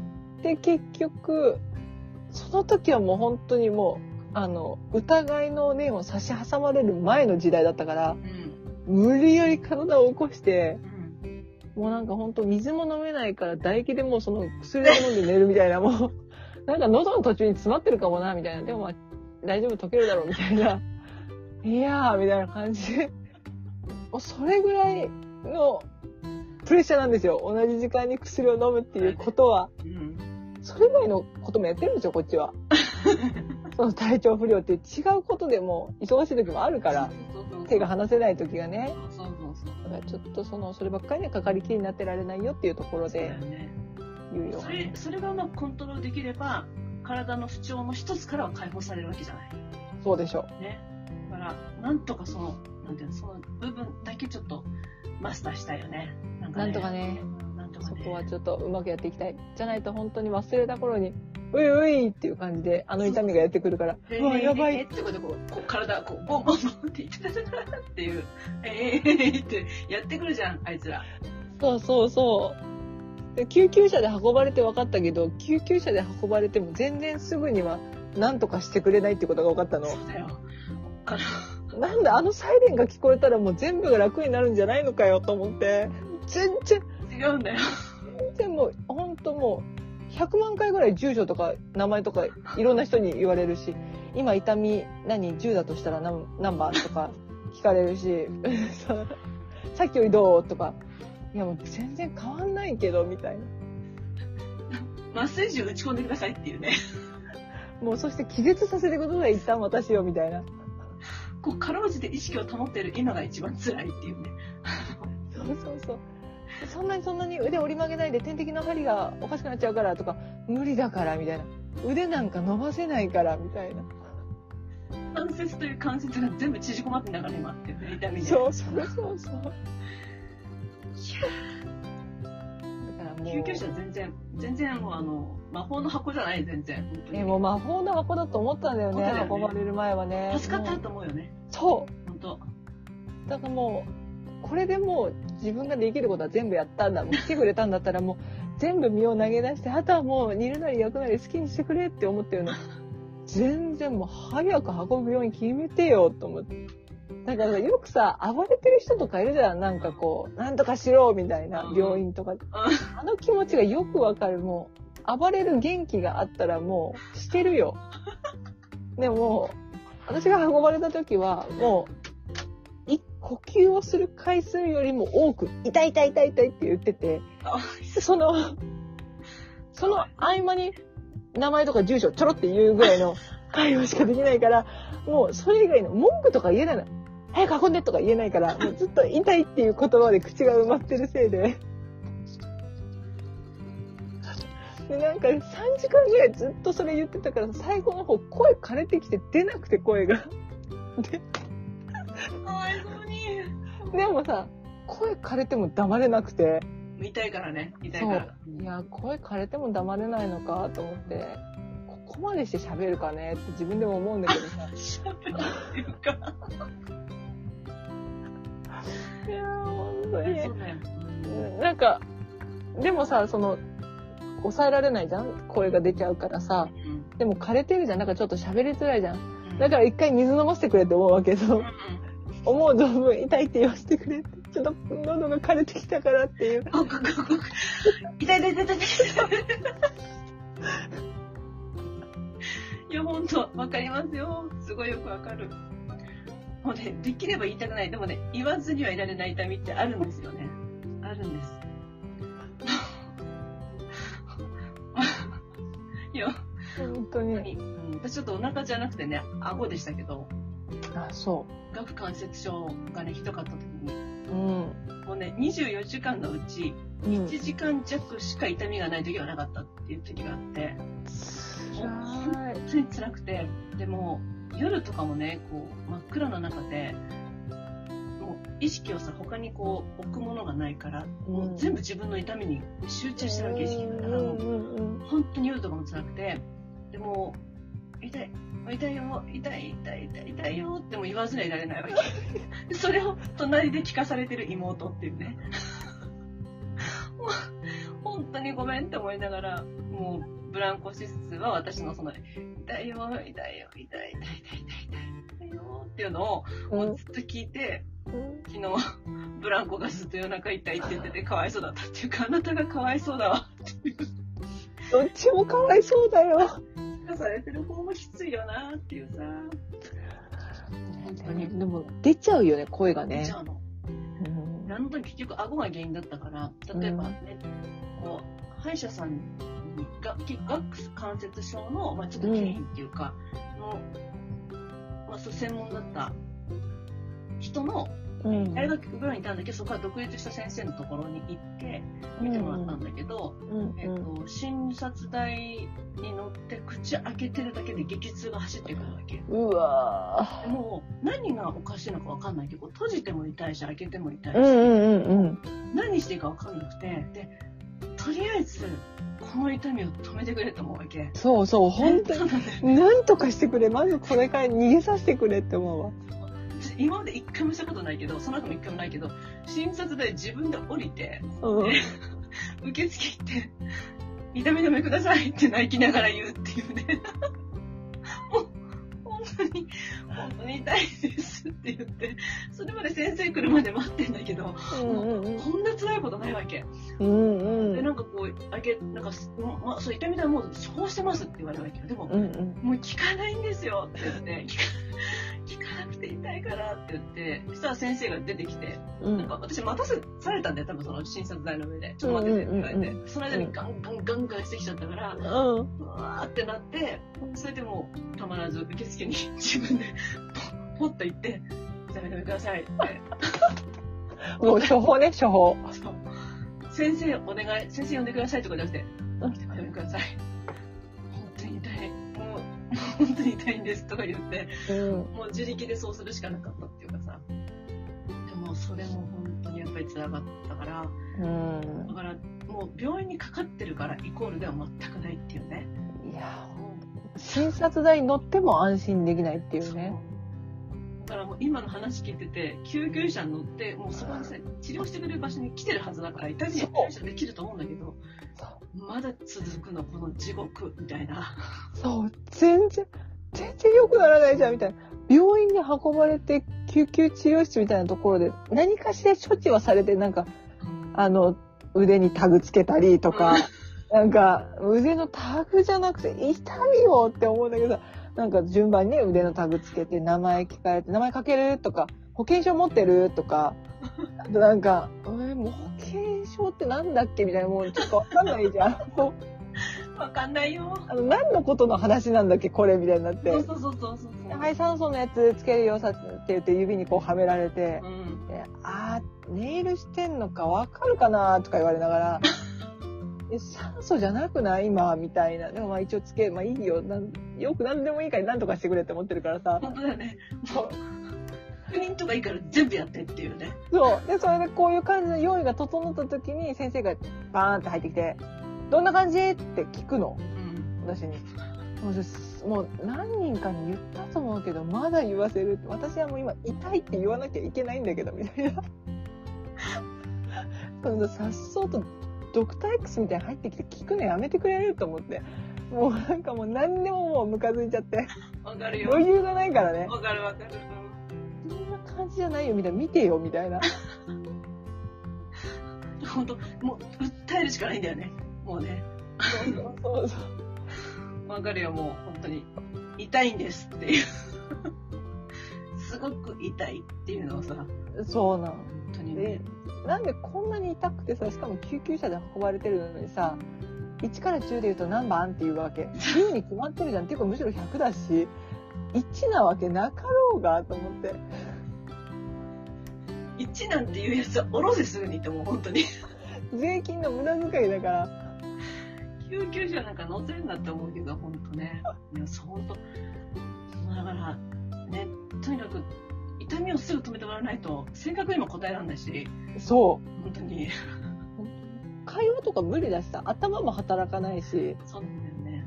うんなんか、でもその後もぐったりだよね。もう痛みに耐えるってこんなに苦しいんだと思うけど。消耗するよね消耗する。本当にね、もう、悪夢のようだよね。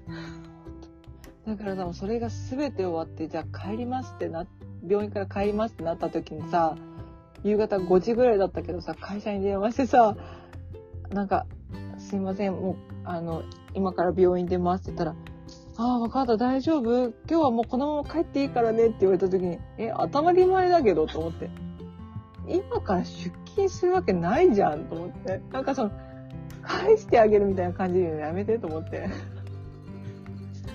本当、当そうなんだよね。なんか思うけどさ、周りをしに心配かけちゃいけないって思うんだけど、うんあの、もう心配かけちゃいけないっていう気持ちを振り切ってしまうぐらい体の不調を見せてしまったとしても、あの、思ったほどにはみんな心配してないっていうところ。そうなの、本当にもう心配されるぐらいならもう切腹したいっていう気持ちで基本的には。もう笑顔でやらせてもらってるんですけど、そうそうそう。でも時としてね、こうちょっと不機嫌な感じとか、不機嫌に見えてしまうようなこととかさ、それを超えたこう、苦しそうな感じを見せてしまうことがあったとしても、意外と伝わってないっていう。そう 普段の踏ん張りがちょっとこう、あれ、なん、なんだったんだっけなっていう、なんか思う時もあるね。っていうか、そうだよね。そう、こっちがさ、1、こっちがこう、1見せて、うん。向こうが5ぐらい受け取っちゃうんじゃないかとか思って。そうそうそうそう。すごない心に思ってくれなくても大丈夫です、みたいに。そうそうそうそう。思われる前から思っちゃったりとか思っちゃって。もう、本当ファンタジーの世界みたいになっちゃってる。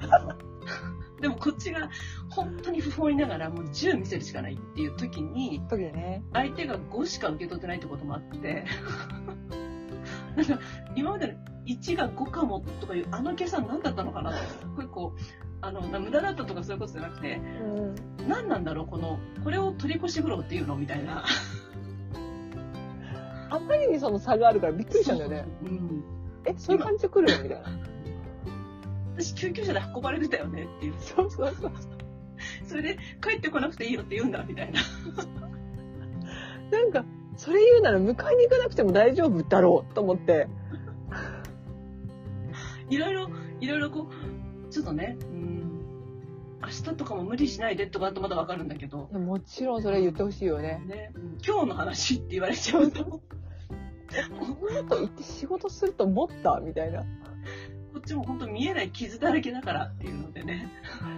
でもなんかそんな時もさ、割と大丈夫そうな声を作ろうってさ、うんこう電話しちゃってたりするから、あもっとダメな感じ全開でいけばよかったなと思って。なんかもうなんか押し殺したりとかしても、憔悴しきってる感じをこう、低めにし、薄めて言ってるからさ、もう本当はもう立てないですけど、みたいな。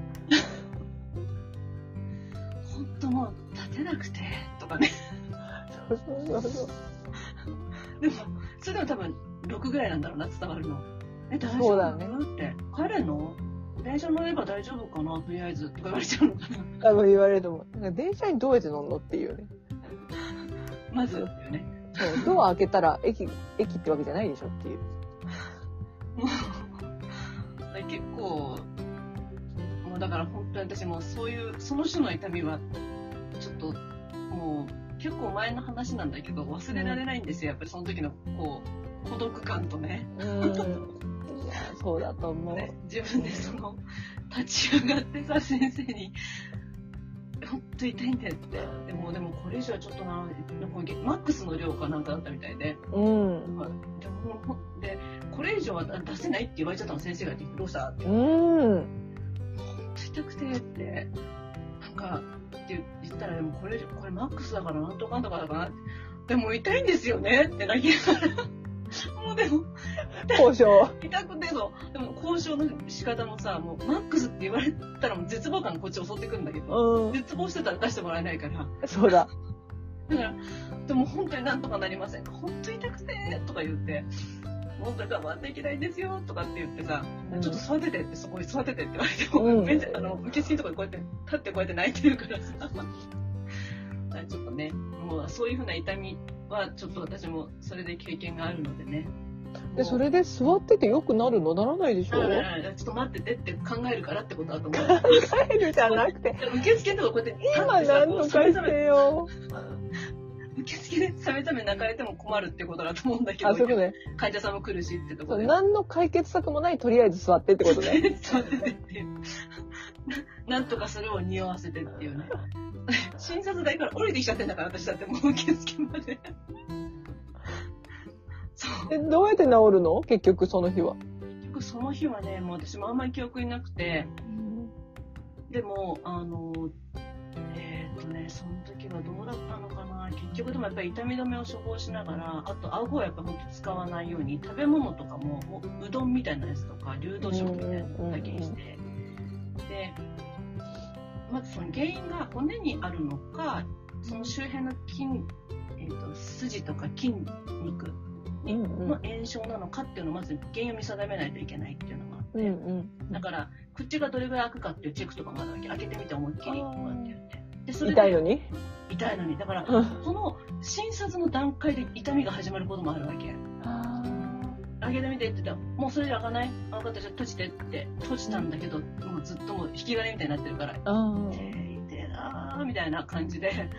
で、それで、顎、口開けて顎動かせるとかやるわけよ。スライドできるっていう。あでできませんみたいな。あ。そりゃそうだ。まあ、やろうとも思わないよね。でも、治るんだったらと思うからやろうとするじゃない偉い。だって治治したいじゃん痛いからさと思って。だからもうそその後は結局痛み止めとその結局炎症だったの私は筋肉の。うん。ってことは炎症を抑えるし収めるしかない。炎症を収めるしかないからその消炎効果のある多分飲み薬を飲んだりあとえっと私が言われたのもできるだけ毎日お風呂に湯船に浸かってへえ、あ、筋肉だから？そうもうでここら辺から首にかけての筋肉がもうそれ硬直していてそこから炎症起きてるって言われたからうん、お風呂に入ってとにかくこう首のところまで深く使ってうん。よく温めてうん。で、顎を無理に開かなくても無理にしなくてもいいんだけど、とりあえず開ける縦に。で、横にずらす。っていうのと、あとこのこめかみの少し上から顎の、えっと、あとこう、耳の裏のあたりと首の筋までのマッサージをとにかく湯船の中で持ってやって血流良くしてくださいって言わうん、れて。うん、まあでもそういうこう、骨だったらまた治療が変わったんだろうけど、うん。ああ、そうなんだね。そうそう。で、そういうので、だから徐々に治していくしかなかったけど、うん。ピークの時は本当になんかこう、すぐにも収まらないし、う本当ん。に効かないの痛み止めってっていうぐらい、いや、本当だようね。ん。だからもう、そうなんだよね。本当に歯が痛くてって話を、あ、顎が痛くて、もう、触る、骨と歯と歯が触れるだけでも電気が走ってるみたいに痛いんですって。もう大げさじゃないんだけど、本当にそうで。その時お客さんが来てて、で、なんかこう、大福買ってきたの？って言ってお土産に、本当美味しい大福なのよって言ったら、そう、そうなんですね、みたいな。口、あの、歯を合わせないし、口も動かさないように話してるから、そうなんですか。ちょっと痛くて、とか言って、腹話術師のように話してたの。ブランコが別人だよ。ちょっとあんこだけでも食べてみたらって言われて、黙って。えっつって、あわかりました、つって。もう答えるから。で、あんこだったらもうほとんど、もうこ、こしあんまではいかないんだけど、でもまあ本当にもうすりつぶしたって美味しいのよって言って、これ食べてる最中に一回歯がカチッて合っちゃったの。そしたら、はぁってなって、痛いダメだってなってさ、あらら、ごめんなさいごめんなさい。もうやめた方がいいわ、やめた方がいいわって、だからやめた方がいいんだよと思いながら。だから言ったじゃんって思うよね。そう。もうね、寝てるところさ、トイレに起きてきたばっかりにこんなことになって。でも、そんなつもりなかったの分かってるし、なんか分かんないけど、すいませんって言いながら2階に、こう、すいませんって言いながら2階に上がるっていう。ああ、また痛くなっちゃったって感じだね。もうまたこう呼び水になって、これが収まんないんだよっていうさ、カチーンってビーンってくるから、もう、それで、あーってなって。で、ビーンと来た時、毎回気が遠くなるのね、こう、痛すぎて。お腹が痛いのも辛いし、この神経系の痛みっていうのもまた辛さが違って、あの、なんていうのかな。お腹が痛い時は本当にちょっと暴力を受けてるような気持ちになるわけじゃない、うん私のイメージね、こう暴力、うん。で、こっちの痛みってなんかこう、脳に近いせいもあるかもしれないんだけどうん、神経だからすっごい鋭く脳に刺さるような気がして、なんかね、こう死を感じるの、こう、なんかい生きるとはみたいな感じで。もうやばい痛さなのね。やばい痛さなの。でも、お腹が痛いのも辛いんだよ。だけど、うんこっちだともうすぐ横違うによね。胃があるっていう感じでね。そう。なんでこんな痛みについて語っちゃったんだろうね。いや、だいよ。今さ、あの、ふんどし履いてる友達がさ、歯の矯正してて、あ、そう。で、まあちょっと、だいたい2、3年ぐらいかかるんだろうけど、その子がやってるのは2年半のプロジェクトなのね。うん。で今やっと、今月で1年ぐらい経ったぐらいなんだけど、うん。もう、矯正始めた頃はもう、痛すぎて、そのワイヤーが、うん。もうお粥しか食べれないって言って、で、あとそれ以外のものを全部丸飲みしてるから、人生で初めて便秘になったっつって言ってたのね。もう噛まないから全部丸飲みだからとか言って。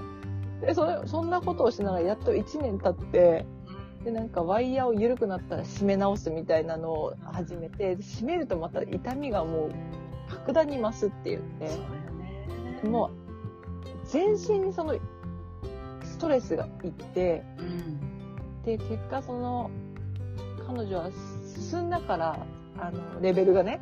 今は、上の歯と下の歯にゴムをかけて。歯の向きを変えてるって言ってるのね。うん。で、それがすごい痛くてストレス、体に身体的にストレスがかかってるから、結果、土踏まずが痛くなっちゃったのって。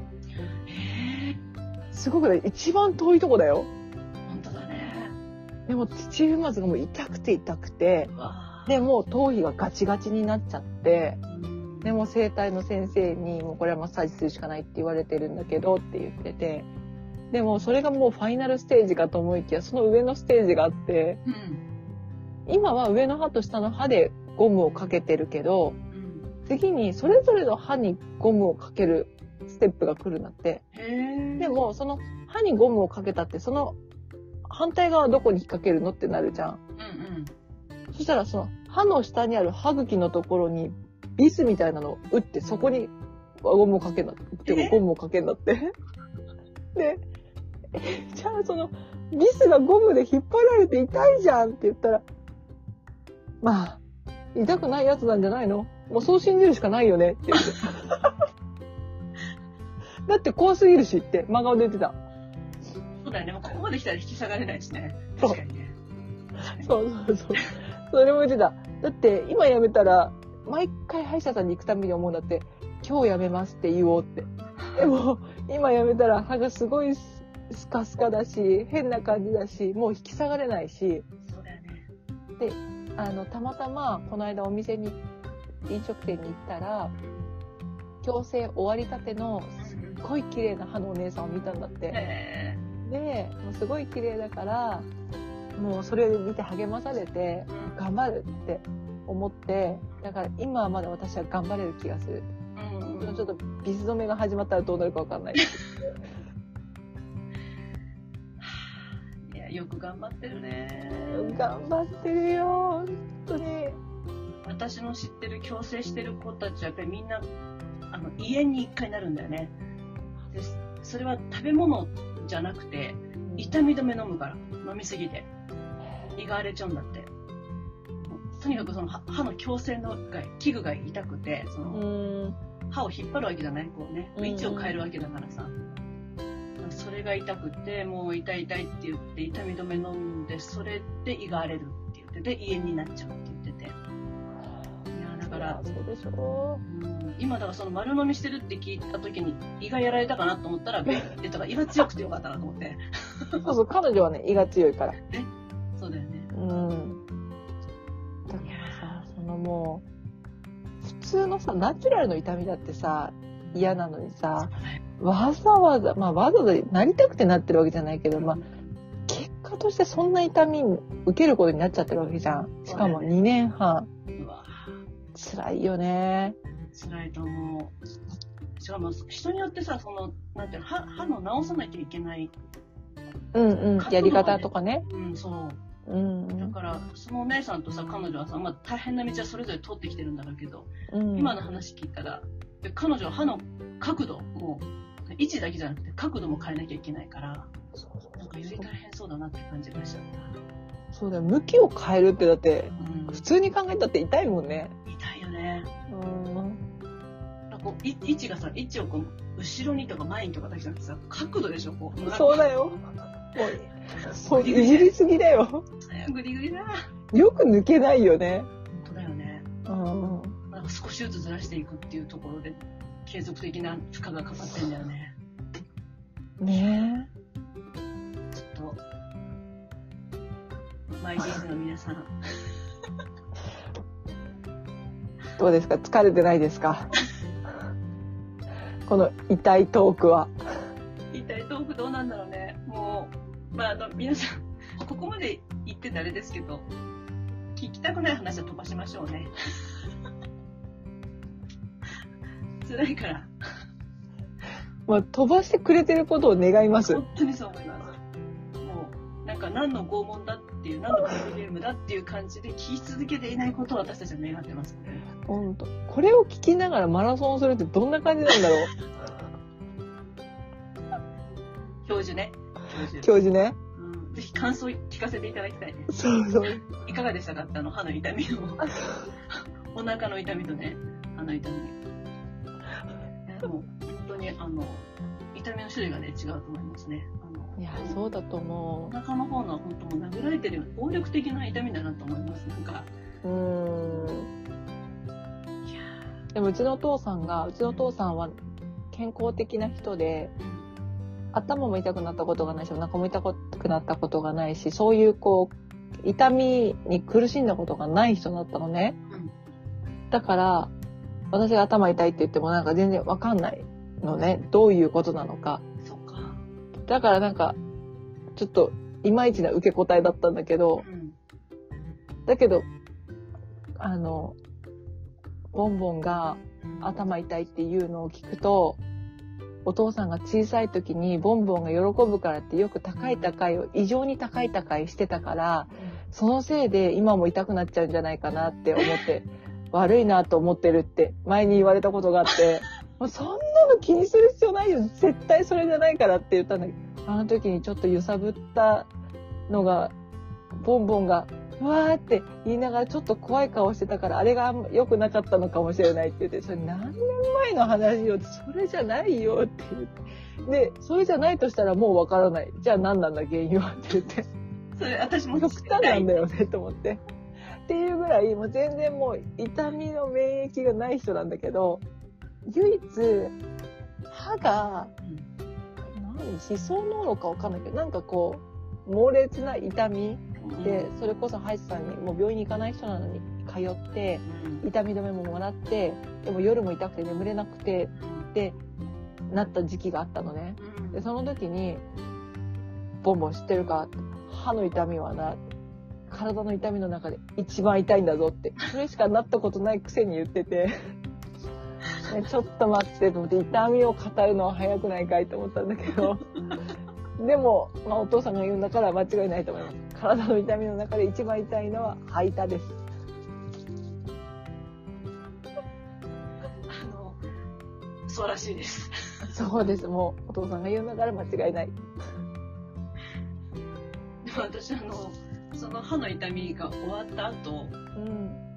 毎月生理痛ひどかったんですけどうん。その次1回か2ヶ月ぐらいはあの生理痛がかを感じなかったですあの やばい。もう麻痺しちゃってるもんね。あのね感じなかったっていうのはちょっと極端なんだけどあこう痛みの遠さ？その今まで刺すような痛み、ねそうそうそう 距離が遠いっていうのもあるんだけどあとこう鈍さ痛みの鈍さあがねあのあとまその楽になる姿勢とかがあったりするじゃん。ちょっと確かに確かに。めたりとか、うん、なんかうん。辛い時も歩い歩くたんびにお腹にこうガンガン響くっていうのもあったりするんだけど、こうある姿勢をするとちょっと楽になるとか。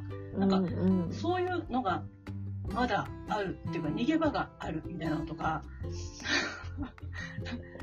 通常の私の場合成立だったのでね。でもその痛みをさ、鈍いって言っちゃうんだからもう、どんなにえげつない痛みかと思うよね、吐いた。あれ本当にきつかった。あれあのなんていうのかな。その何が起こるかが分からなかったからだしいつまで続くか分からなかったから、だから耐えられたんであってあれがもう一回ありますよって言われたらちょっと本当に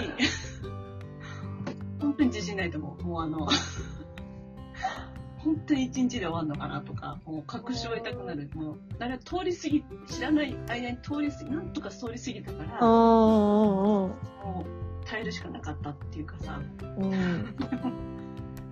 あれはちょっともう、ね、あの、まあ、生理痛でもね、こう、身もだえるようなのとか、あ、気がついたら寝てたっていうか、これ気失ってたなっていうのとかさ、そういうのもあったりするから、生理痛も本当にひどいもんだと思うんだけど、でも、気失ってしまえばね、そうまあある意味ではね、ある意味ではね、もうありがとうっていう。うん、あれ、自然、な自然のなんていうの、自分の防御装置なんだろうなと思うん そう。そうそう。逃れ道が。そうそう。そう。そのスイッチ引くまでが大変だからね、本当ね。そうそうそう。意識があるから辛いからね。そうそうそう。そうなんだよね。まあ、ちょっとね、そういう面では、その、いつもよりひどく感じない、全然、あ、我慢できるっていう感じで過ごせてたけど、その、うえっと、ん。各関節の痛み治療が終わった時のね、1ヶヶ月、うんうん2ヶ月ぐらいだったかな。でもまあ3ヶ月目からやっぱり標準に戻るから、やっぱりね、感覚が。そうそうそう。だからやっぱり痛みとかって比較するもんじゃないなっていう、なんかそういうのもね、すごい貴重な教訓を学んだのね。そう、すごい貴重な教訓。だからこう、いろいろあるじゃない？こう、私が社会人だった頃はね、とか、私がいくいくつだったそこ繋がるわけよ。そう。そういう話がいかに意味がないかはよくわかる。っていうか、自分の中での痛みのマックスでさえ比較できないのに、やっぱりその人が感じていること、なんかあの、うん。あのいや自分本当悩んでるんですよね、こういうことで。って言ったら、何言ってるの？何々ちゃんこんなことに悩んでんのよっていう、この比較も全く意味がないっていうのがわかる。っていう。か。そんな、比較なんか、人と比較なんかできないしっていうところのもよくわかる。まあ、理屈じゃなくてもうん痛みの、痛みの差ですごく感じたっていうかさ。種類が違うもんね。そうだね。うんう。ん。で、また頭痛いとも違うじゃん。違う。もうわ何が一体っていう感じだよね。本当にもう泣けてくる感じの。いやー、泣けてくる、泣けてくる。うん。もうあって、で、ボンボンだってもう本当にもう気を知らせてくれっていう感じだったと思うしね。そうそうそう。あとなんかこうう、暴力的な私を見せさせないでくれって思った。なんかさ、救急車呼んでって言ってるのに全然呼んでくれない時とか、呼んでって言ってるじゃんみたいな、すごい言いたいんだけど、まあそれを言ってる暇がないからさ、痛いって言ってるから言わないで済んだけどさ、なんで、えー薬飲んだら良くならないとかブツブツ言ってないでも早く呼んでって思って。もう本人が無理だって言ってんだからと思って。本当だよね。本当そう思う。だからもう、なんていうのかな、こう、頼んだはずなのに様子見てる人とかいると、本当にどういうつもりかなと思う。そうそうそうそう。大げさだとでも大盛りですかっていうね、感じになっちゃう。普段機嫌がいいからって、みたいな。いや、本当だよ。機嫌がいい時しか見せてないからって、こんなトイレの床に倒れてるのを上から見下ろすのやめてくれますか？みたいな。早くトイレじゃない場所に連れてってもらえますか？っていう。そうそうそう。そして救急車を呼んでください。そうそうそう。もう、オーダーは出してますけど、と思って。そうなんだよね。もう本当救急車に乗って運ばれて、で、ああ、なんか、こう、元気、元気な人じゃないと対応できないんだな、救急車に乗ってもって思っちゃう。なんかこう、なんていうのかな、それこそすっごいもう気失ってるぐらいじゃないと、うんうん。なんかもうあの、あそこに乗った人にはみんな同じ対応がしてもらえるのかなってどっかで思っちゃってた。うんうんとにかく大変だから乗ってますっていうところで。うん。うん。だけど、こっちに意識がある以上は、なんか、普通のなんかこう、受けなんか聞いてくるしね。受付みたいなことされるしね。そう。常に確認を何度も何度もさせられるっていうさ、そうそう。はい、名前言えるとかね。本当勘弁してほしいなっていうね。うん。いやこう、マイビーズたちが飛ばしていることを願うね。飛ばしてと言っておきながらまだ喋るかっていう。何度もこんな話はするつもりないけど、一回するんだったらしっかりしようみたいなところがあるんだよ、どっかね、これってね。中途半端に言うかららい。もう共感してくれる人もいるかもしれない。私も痛い時ありましたみたいな。そうそうそう。ね、だからこそやっぱり、なんて言うんだろう、この一つ、痛みの一つから解放されるんだったら、もう本当2時間、前後2時間の幅を持たせて薬を飲むチャンスを上げてくださいってそう言って病院に行ってんだから。そうなんですよ。本当そう思います。もうそれぐらいくれれば飲めそうな気がする。そうだよね。いいな、2時間もあんだって思ったもん、その後。前後2時間ってつまり4時間かと思って。うん、そうだよね。うん。えーなんかそういう、ちょっとさ、あの、極検索みたいな感じでさ、薬の名前、飲み方、前後、時間とか、ちょっとなんか出てこないからいい情報。そうだね。やっぱりもうまずは Google 先生にも聞くしかないよね。パンフレットもらってないからこっちは。初めて。初めての方へ。みたいな。薬の名前で初めて、時間とか。そしたらなんかこう、初めましてのパンフレットが出てくるかもしれない。そうだね。PDF で。PDF でね。だったらいいね。そそうだね。だったら出していただきましょう、本当に。見てみたいと思います。そしてもう薬がないからもらいに行かなくてはならない。はあ、行かないといけないんだね。行かないといけません。もう、行かなければもう初めの一歩も踏み出せない。そうだよね。それがもう、行っちゃう病院に、その前に。セカンドオピニオンでもう、セカンドオピニオンじゃないか、もうサードオピニオンになる。あ、そうそう、だからサードオピニオンのところにもう行きます。あ、そういうことね。そういうこと。そうんいいとこあるといいなう。で、そういった形で、いずれは弱みを克服していくかもしれないし、いかないかもしれないっていう。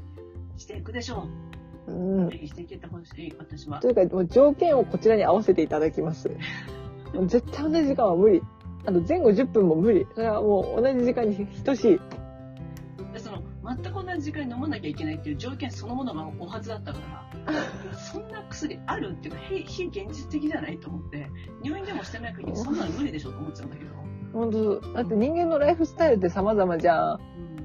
本当いろんな日、毎日があるんだよ。うん、そうだよ。いろんな毎日あるしなんか、うん、例えばそのなんていうの？あのそのホルモンの周期を安定させるのってうん。その日をずらしちゃいけないとは言われるけど、うん。何時とかまでは別に指定されなかったりとかするから、あびっくりでしょその斬新な指導が。のうん、指導が、えそのキティちゃんのせいなのかなと思っちゃったり キティちゃんのなんか個人的な解釈入ってませんかって思っちゃうっていうかね。うん、セカンド事件の場合は薬が間違ってないってことだけの確認になったから、基本的には。で、絶対同じ時間に飲まないといけないって言われたんです。まあ同じ時間に飲まないと、あの、き決めはなくなっちゃうよねって言われて、あ、そうなんだ。そこでも。それ先生から言われてないの？って言われたの。ああ。え言われてるけど、それを確認したくてここに来たんだって言って。あそしたら主治医の先生とよく話した方がいいって言われて。え だからそれセカンドオピニオンの概念ないの？と思って。そうだよね、本当に。なぜま、ま、戻そうとするっていうね。そうそうそう。なんかもう、締め、締めついてるんだったらもう僕関係ないじゃんみたいな。やめてみたいな。そうそう。でも、もう次の手としては、その薬は、その時間に飲まないとダメ。まあ、譲っても前後30分みたいなこと言うんだったら、もう別の薬にしてくださいっていう感じだよね。うん、確かに。うんもう前後2時間でも効く薬を出してくれって。そうそう。じゃないと、結局飲み続けられなくて治療にならないんですってところ言わないと。そう、治せる方法を考えてください。そこお願いしますって。もう自分の体験で分かったし、あの、もうちょっと治せない。このちょっと、病気よりも厄介な問題を抱えているっていうことで。そう。だから、本当お願いですって別に。同じ日のうち飲むのはもう、で、やる、絶対やるからって言って。だから、もうその薬がそういう風な飲み方しかできないんだったらや、変えてもらうしかないね。そうだね。そっちの方向で行った方がいいかもしれない。なんか強気だなこいつってまた思われちゃう可能性があるけど仕方がない。しょうがない。だって飲めないんだから。てか飲めてないし今。そうそう、飲めてないから。飲めてないってことは病院行ってることの意味がなくなっちゃうから。そうそう。ってことはまた運ばれちゃうってことだから。困るよ、それは。先生が治療してくれることの意味がないって先生にとってだって一番虚しいことなんだからそうそうそう。本当にもうあ待てちゃった 今日はダメだな本当に何なんだろうこれもう前髪もなんか偉くなってちょっとどっちどっちしてみたいな同様同様。ごめん本当に申し訳ない大丈夫です。いやもうなんか取り除けるものは、ね、全部取り除いてほしい 任せてください。でも、あの、私以上に本人が望んでることも分かってます。だけどね、この飲めない期間がまた物語ってんだよ。いや、本当にそうなんですよ。まあだから、もう全く違う斬新な手法で新たな一歩を踏み出したいと思いますね。そうですよね。うん。そういうこう、いろんな案を柔軟に出してくれる先生と出会えてほしい。そうそうそうそう。もういいんだよ、日付が変わる前に飲めば、みたいな。うん。先生 いいですか？一日ちょっとずれてぐらいでもいいですか？とかさ。うんうん。うんあとさ、もう最悪その、効き目とか意味はなくても、まずは飲むことが大事ぐらいから言ってくれる先生がいいよ。飲むことから始めようとか言って、そうはい、それならできるかもとか言って。飲むことなら、今飲んでもいいですか？ダメダメ。あ、そうですかみたいな。あの、日が落ちてからねとか言われて、日が暗くなってからもう飲めばいつでもいいからねとか言って。そうそうそうそう。そういう言い方を変えてくれる先生が言ってんじゃない？そうそう。でもほら、先生の試験にコミュニコミュニケーション能力が入るぐらいだからさ。そうだね。だから、お医者さんは基本的に難しいよね。コミュニケーション。もう、なんだろう。指示を言う側と聞く側だもんね。そうそう。問診もろくにできないみたいなところが言われちゃって、なんか会話だけじゃなくて、とかね。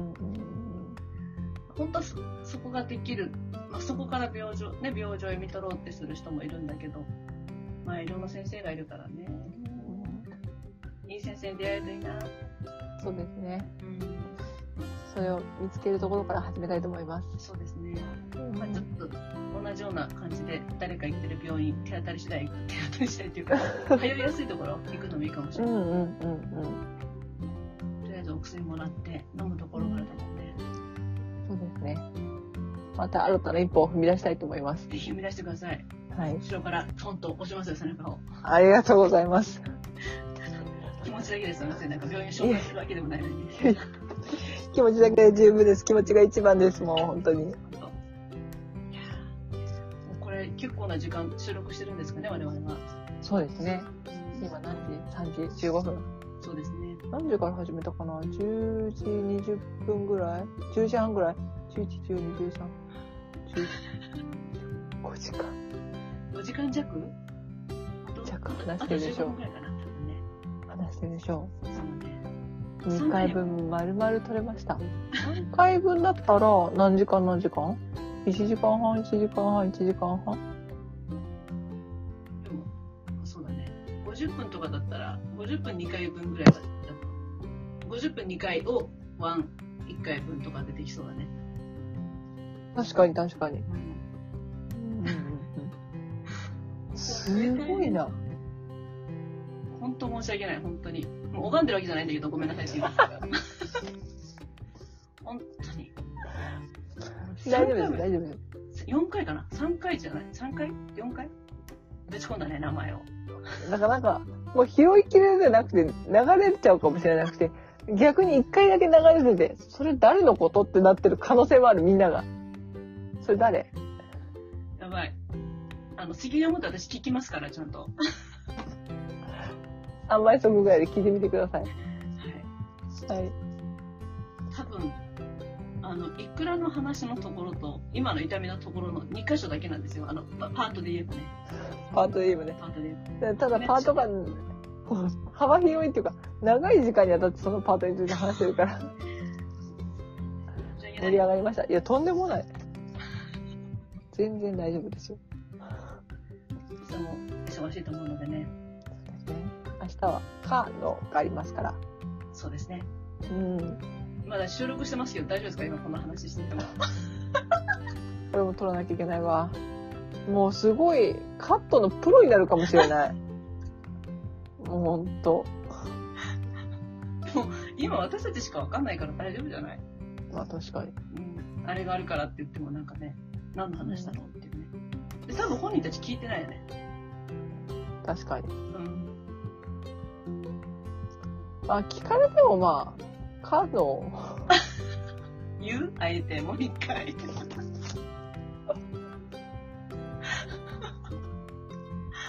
いません、皆さん、うちわみたいになってますけど、これはかなりな、かなりデリケートな話を今私たちはしています。おやおやって思っちゃったね。そうでした。明日はね、大切な予定が入ってるんですよ、私たち二人のね。そうです。あとちなみに免許の更新というイベントもあります。そうですね。うん割と早い時間から行かれるんですね。いや気持ちはね、うん。この受付開始が8時半からだっていうことを入れただけ。8時半に行くとは言っていない。確かに。そう。ただどうかな？明日がマック、えっ、と、リミットって感じ？そういうわけで10月の4日とかなのかな？うんああ、そっか、それちょっとあるんだね、まだね。そでも、視力検査があるんだけど、はいはい。メガネが、洗濯機の裏っていうブラックホールに落ちて二度と帰ってこなくなっちゃったの。で、今メガネないの。それで本当に辛い毎日を過ごしていてそ、うだよね。もうずっとコンタクトって嫌なんだけど、取ったらもう全然見えないから、そうだよね。ギリギリまでつけてて寝るときにペッて外してきてるっていう。いや、不便だ。そう、それで、その、免許の更新に向けてうん、メガネを作ろうと思って見てたら、ゾフでメガネを今度、モデルさんとコラボして、うん。フレームを出すっていうのをやってて、えー今プロモーションしてるんだけど、それが10月の中旬ぐらいに出るの、フレーム。遅いの、もう。今作んなきゃいけないの、メガネ。だから、あんまり見えないコンタクトで行ってみるわ、明日。だから、落ちるかもしれないから、試験。視力検査、ただでさえ右と左が苦手なのに、もう、その上、あんまり見えないとかも、受からない可能性もある。コンタクトはちょっと弱めに作ってあんの？乱視なんだけど、乱視用じゃないの。うんうんだから、なんかこう、具合が悪いっていうかこう、フィットの具合がちょっとうまくいってない日は、なんかぼやけてる日があるの。うん。うん、なるほどね。でも、そのまま見える時もあるんだけど、うん。でも合格するぐらい見えてますかって言われるとちょっとわかんないんだけど、メガネが強めなんだ、割と。矯正。乱視の入ってる時って結構グッと。そうかもそうかも。うんうん。から、メガネの方が多分、いい成績は出す出せるはずなんだけど、OK が出ればいいね、そしたらね。とりあえずね。そう。でもまあ、見、当たる可能性もあるからね。4分の1だから、上と下と右と左だから。でも、ひらがながね、50あるからさ、そうね。ちょっとひらがなやめてほしいな。うん、メガネね。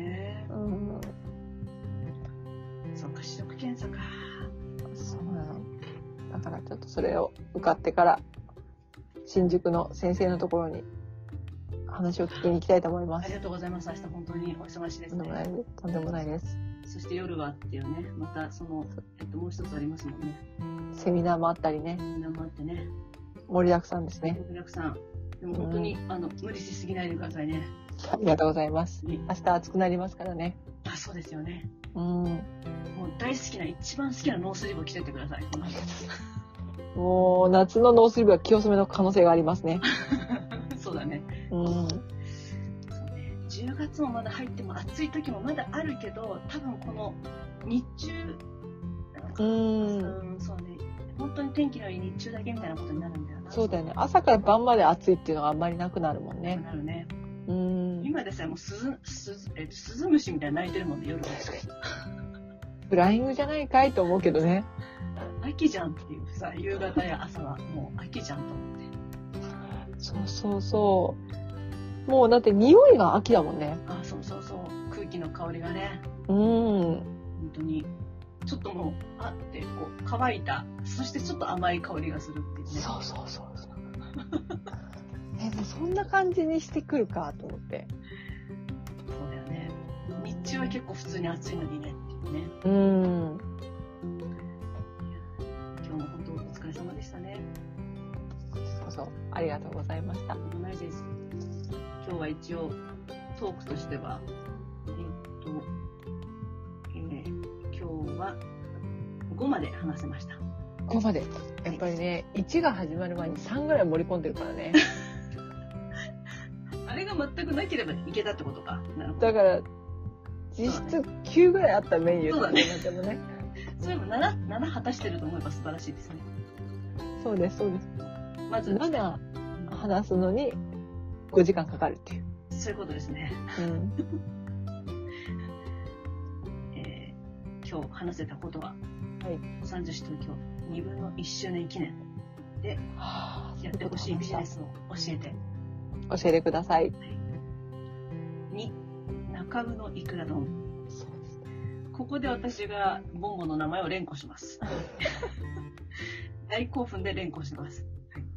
はい、次、3、待望のレックデビューですね。これはすごい。これはすごいです。もう、最先端すぎてね、未来の YouTuber 的なことだもんね。そうです。うん私ここ1週間、1週間10日ぐらいで知れた情報が全部今、時代のあの動きになっているので、そうなんですかなり。緊張しています。そうです。もうそのうちも我々はポッドキャスターになるかもしれない。そうだ、ポッドキャスター。ポッドキャスターのブランコさんですか？ってなるかもしれませんね。そうそうそうそう。え、この声はポッドキャスターのブランコさんですか？そうそう。ぜひ自分のことも言ってくださいよ、今。私、ボンボンさんですかに来るのかと思ったら。ボンボンさんなるかな？なるでしょう。なんかボンボンさんですかって妹が言われそ 妹さんが今度は。う。すっごい似てるから声が。一緒に住んでない方がね。そうだそうだ。うんそうだよね。うんうん。似てる似てる。この間写真撮った、自分で写真。この間ね、あの、ビデオメッセージを送ろうと思って友達に、はいはい。でお母さんと二人で、じゃあ撮るよって言って撮ったわけ。で、その時に、そのビデオメッセージを送るやり方っていう紙にさ、動画を横で撮ってって書いてあったの。うだから、こうやって横向きにしようと思って、カメラを横にして、じゃあ、お母さん撮るよって言ったら、お母さんが顔横向きにしてて、どうしたのって、横向きで撮るでしょって言って、違うよ。お母さんは前向いて、カメラを横向きだよって言って、ん。お母さん、お母さん想像つくわ。あ、そっかそっか。お母さんは前向いていいのかって言って。そうだよ、なんで横向いて、二人で横向いてさ、横顔だけで。チラって見ながらね、こうやって。でもいいわ。もうやだな、撮るよって言って、はい、じゃあ行くよって言って、はい、スタートって、あ、間違えちゃった、間違えちゃった。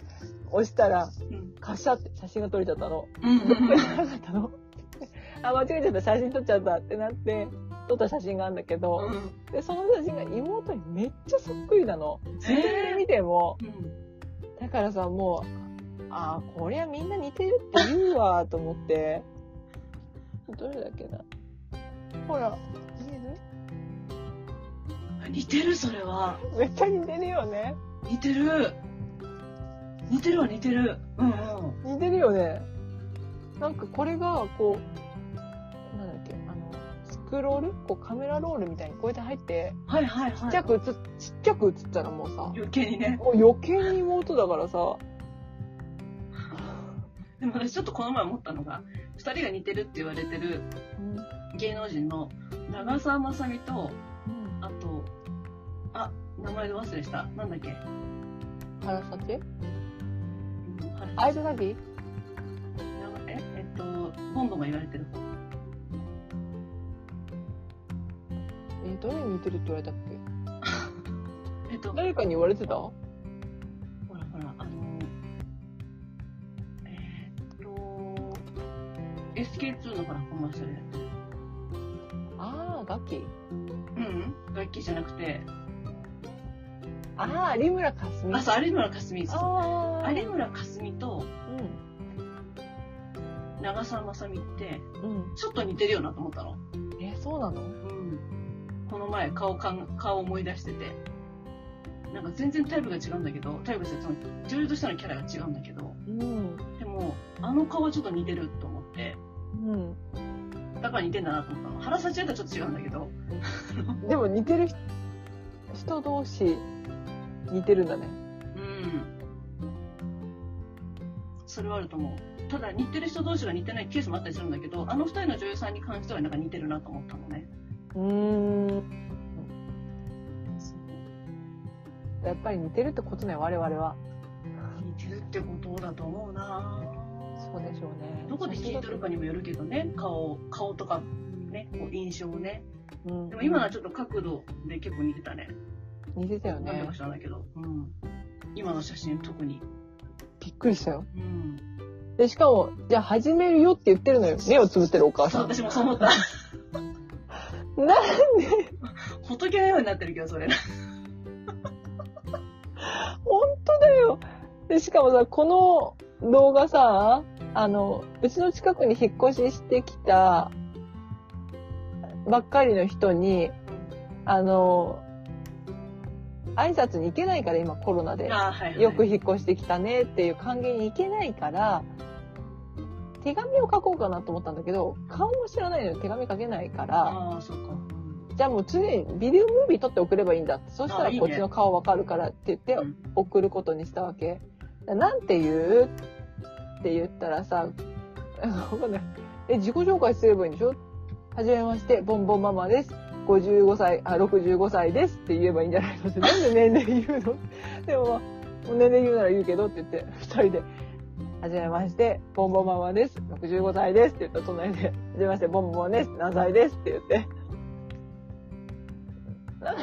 なんか、向こうにも年齢言って、言ってるみたいじゃないかなって思いながらも、やってみたわ。そういう感じのレターを。自己紹介といえばってところでね。もうなんか好きな言葉はとかじゃないの。何歳ですって。でそしてお母さんが次に住所も言った方がいいからとか、住所はいい。何月何日生まれ、何型です。何座です。えっとは何ですとか。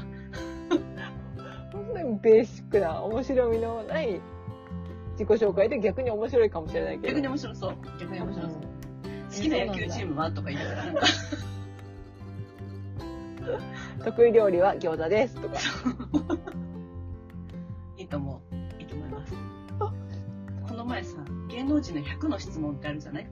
防具かなんかでやってる、いろんな海外のあのアーティストとかやってる。それで、あれは防具ジャパンだったのかな？ちょっと忘れちゃったんだけど、あの、反町隆史に質問してて、100の質問。あの人全然若い時から変わらなくてさ、あの、見た感じとかもね、なんか、わすごい若いなと思いながらいて。で、自分のあの好きなところはどこですか？うん。えー、お尻。お尻なんだと思って。お尻なんだ。で自分の嫌いなところはどこですか、うん、目。目？と思って。え嘘、うんと思って。っていう話。あの、ー、目なの？あんな、目がチャームポイントみたいな人じゃない？ある意味で。え、お尻が何？好きなの？好きなところ。目が嫌いなところ。お尻のことを何とも思ったことないけどね、反町隆史の。記憶にもないけど。そう。お尻はいい形してんなとか思ってんのかなわかんない。上がってんなとか思ってんのかもしれないけど。で、目のことを嫌だと思ってたそう、目がうん嫌いな、嫌いなところ？いっぱい見られるところなのに辛いね、そしたら。で、絶対褒められてるところのはずなのよ。うでも、え好みじゃないってそういうことなのかなって思ったりして。で、あともう一つ面白かったのが、あの、もし女性に生まれたら何をしたいですかって言って、んでそれまで大体サクサクサクと答えてるんだけど、その時は、え？女性になったら？え？ちょっと時間もらっていいですか？女性になったらかつって、うーん。女性になりたくないです。と もうすごい笑っちゃって、私。な、なんなの？あんたそれはなしでしょ。質問までちょっと時間もらっていいですか？って、うーんって考えて、女性になりたくないですっていう答えって、女性だったらって質問に対してもないし、あの、時間もらったんだから、なんか、そまあ、これが役者なのかなと思いながら、サービス精神、と思いながらね、いろいろ。ちょっう。と、なりたくないんだったら、すぐ言えばいいしね。そう。でも、その人的にはよく考えたら、やっぱり間違いなくなりたくなかったっていう結論を出してきたのね。そうだね。芸人だったら普通こんだけ時間もらったら面白い答え出さなきゃってプレッシャーに押しつぶされてなんか、急いで言うけどね。そう。なそれらしいこと絶対言うと思うし、うん。いや、なんかこう、お笑い芸人じゃなくても私でもかなり考えるよ、そこは。私でもなんか、あの、もう動画の見てる向こうの人はいいけど、この聞いてくれてるインタビュアーさんの人を笑わせたいっていう気持ちで、喜んでもらいたい、それあーって言ってほしいっていう。なんか答えてくれてるっっていうのがあると違うじゃない、やっぱりね。そうそうそう、手応えね。手応えがね。うん。そう。でも、すごくやっぱり落ち着かなかったみたい。その、撮影場所自体も、うん結構コンクリート打ちっぱなしのところにパンとレザーの、あの、シンプルなソファーがあって、うん。そこに私服っぽい感じの反町がやってきて、うん。ストンって座って、こんにちはってうん言って、で始めていいですかみたいなこと言われてるらしくて、で、あ、お願いします、どうぞって言って、で、その別のアングルの写真がパンって一回入るんだけど、うん。うんそれが、えっと、反町が座ってて、で、多分テーブルがあるのかな？で、その向かい側に質問している人とカメラがあるんだけど、へ結構近いのよ、ー意外とね。。うで、んうん。なおかつその反町がこう入ってきたのと反対方向ってすぐに窓で、うんうんうん。しかも透明、透明っていうかガラス窓で、うんうん。外いっぱい通行人がいるの。え？ー落ち着かないね。落ち着かないのよ、全然ね。少なくとも反対側にすればいいのにね。セッティングを。そうそうそうそう。うん。あなんか、この環境が、その質問のなんか、こう、なんていうのかな、ぶっきらぼうさを出してんじゃないかと思って、そうかもしれない。いや、ほ本当にどこまで本心で答えてんだろう、この人って思っちゃったけど。うん、でも、撮影する的には、バックがコンクリートがいいって思ったんだろうけど、うん。本音を聞き出すには、あんまりベストな環境とは言えないよね。そうそう。一応言うけこ、簡単に答えられるやつだったら言うけどみたいなね。好きな食べ物何ですかとか。やっぱりその状況で女性になったら答えられないよね。答えられないね。通行人いるし。そう、時間もらったけど、やっぱりまとまんないなっていうか感じっていうかさ。そうだよね。反町クオリティのことをここでは出せないなって思ったんだろうね。で、なんか終わって、でもすごかったのが、今何問目だと思いますかって質問が30問目にあったんだけど、30問目って言って、でそうですって言って、え、本当？え、えびっくりした？とか全然測ってなくてだったみたいなんだけど、うん。で、これで100問ですって終わった時も、あ、意外と短かったね。1000問ぐらいいけますよっていう、本当かなっていう。本当かなってそいう感じれそれがもうだっ反町ジョーク、反町ジョーク。笑うところだから、本当かなじゃなくて、挑んじゃダメ。た笑うじゃあ行くぞじゃないの？違行くよ、101問目。はい、とかってう違う違う。用意してましたじゃないから。考えたらさ、海外のその、いろんなアーティストの人とかセレブの人たちに対しての 100, 100問のやつって、彼らの家に行って、で、いろんなところ部屋動きながら質問どんどんしていくんだよね。彼らのテリトリーに入って彼らが過ごしやすいようにしながら、時々話中断したりとかして、うん。なんか犬がそこにいて、なんかこれなんとかって言うのよとかって話したりとかしながらするんだけど、でも今回も座ってただ答えさせるっていう感じだから、このスタンスももしかしたらちょっとこう他の、他のボークでやってる質問が100問とかは同じだけど、うん。かそれそれは、ほ本当に形式上真似てるだけだよね。そんな感じがしちゃったんだけどね。ちょっと、ちょっと違和感があった。うん。まあ、それは、反町本人にもあったと思うよ、違和感は。そうだね。うん。今までで一番嬉しかったことは何ですか？嬉しかったものは何ですか？うん娘からもらった手紙。おー。おーでもね、うん。今欲しいものは何ですか？ない。え？そうなんだ。ないんだ。そう。なんか、夢、なんだっけな。もし戻るとしたらいつに戻りたいですか？あ、今でいいです。戻ってないじゃん、じゃあもう。今でいいですって戻ってないじゃん。戻ってない。で結構その、もしも的な質問には、あんまりこう、なんていうのかな。こうだったらよかったな、みたいなのは一切なかった。もう現状満足してます、みたいな感じ。で、YouTube も見ない。で、えっとすごくいいなと思ったのが、もし自分で YouTube チャンネルを作るとしたら、どんなの作りたいですかって質問したの。いないって言ってるのに？見ないって言ってるので、俺が、俺がなんか企画するの？へえいろんな海外での撮影とかも今までしてきたから、だからこの国のこの場所にはこんなお店がありますよ。で、ここでこんなことありました。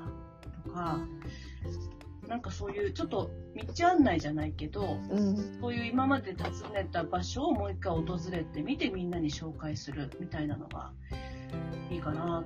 意外とそういうコンセプトのしっかりとした番組が出てきた。見たいよ、それ。それ見たいと思った。うん。すごいなと思って。なんかこう、見たことがないのに、ちょっと底力を感じたけど。それ見たいけどと思っちゃってすごい。反町チャンネルそれまちゃんね見たいけど。うん。うん。好きな漫画は何ですか ?GTO。あはは、みたいな。だ やっぱそれ反町ジョークだな。それまちジョークだね。わかりました。じゃあそれは置いといて、それ以外は何ですか？っていうのを聞いてほしかったね。そうだね。うん。GTO に決まってるんだから。うんなんならもう好きな漫画は GTO ですが、って聞いてほしかった。クイズ王選手権みたいなやつでね。そうそうそうそう。本当になんかちょっと面白い面白いっていうか、うんそうで恋と愛の違いは何ですか、うん恋は始まりだけど愛はその後、まあ、そうそうね、うん、結構いろいろシンプルに言ってた。なんか、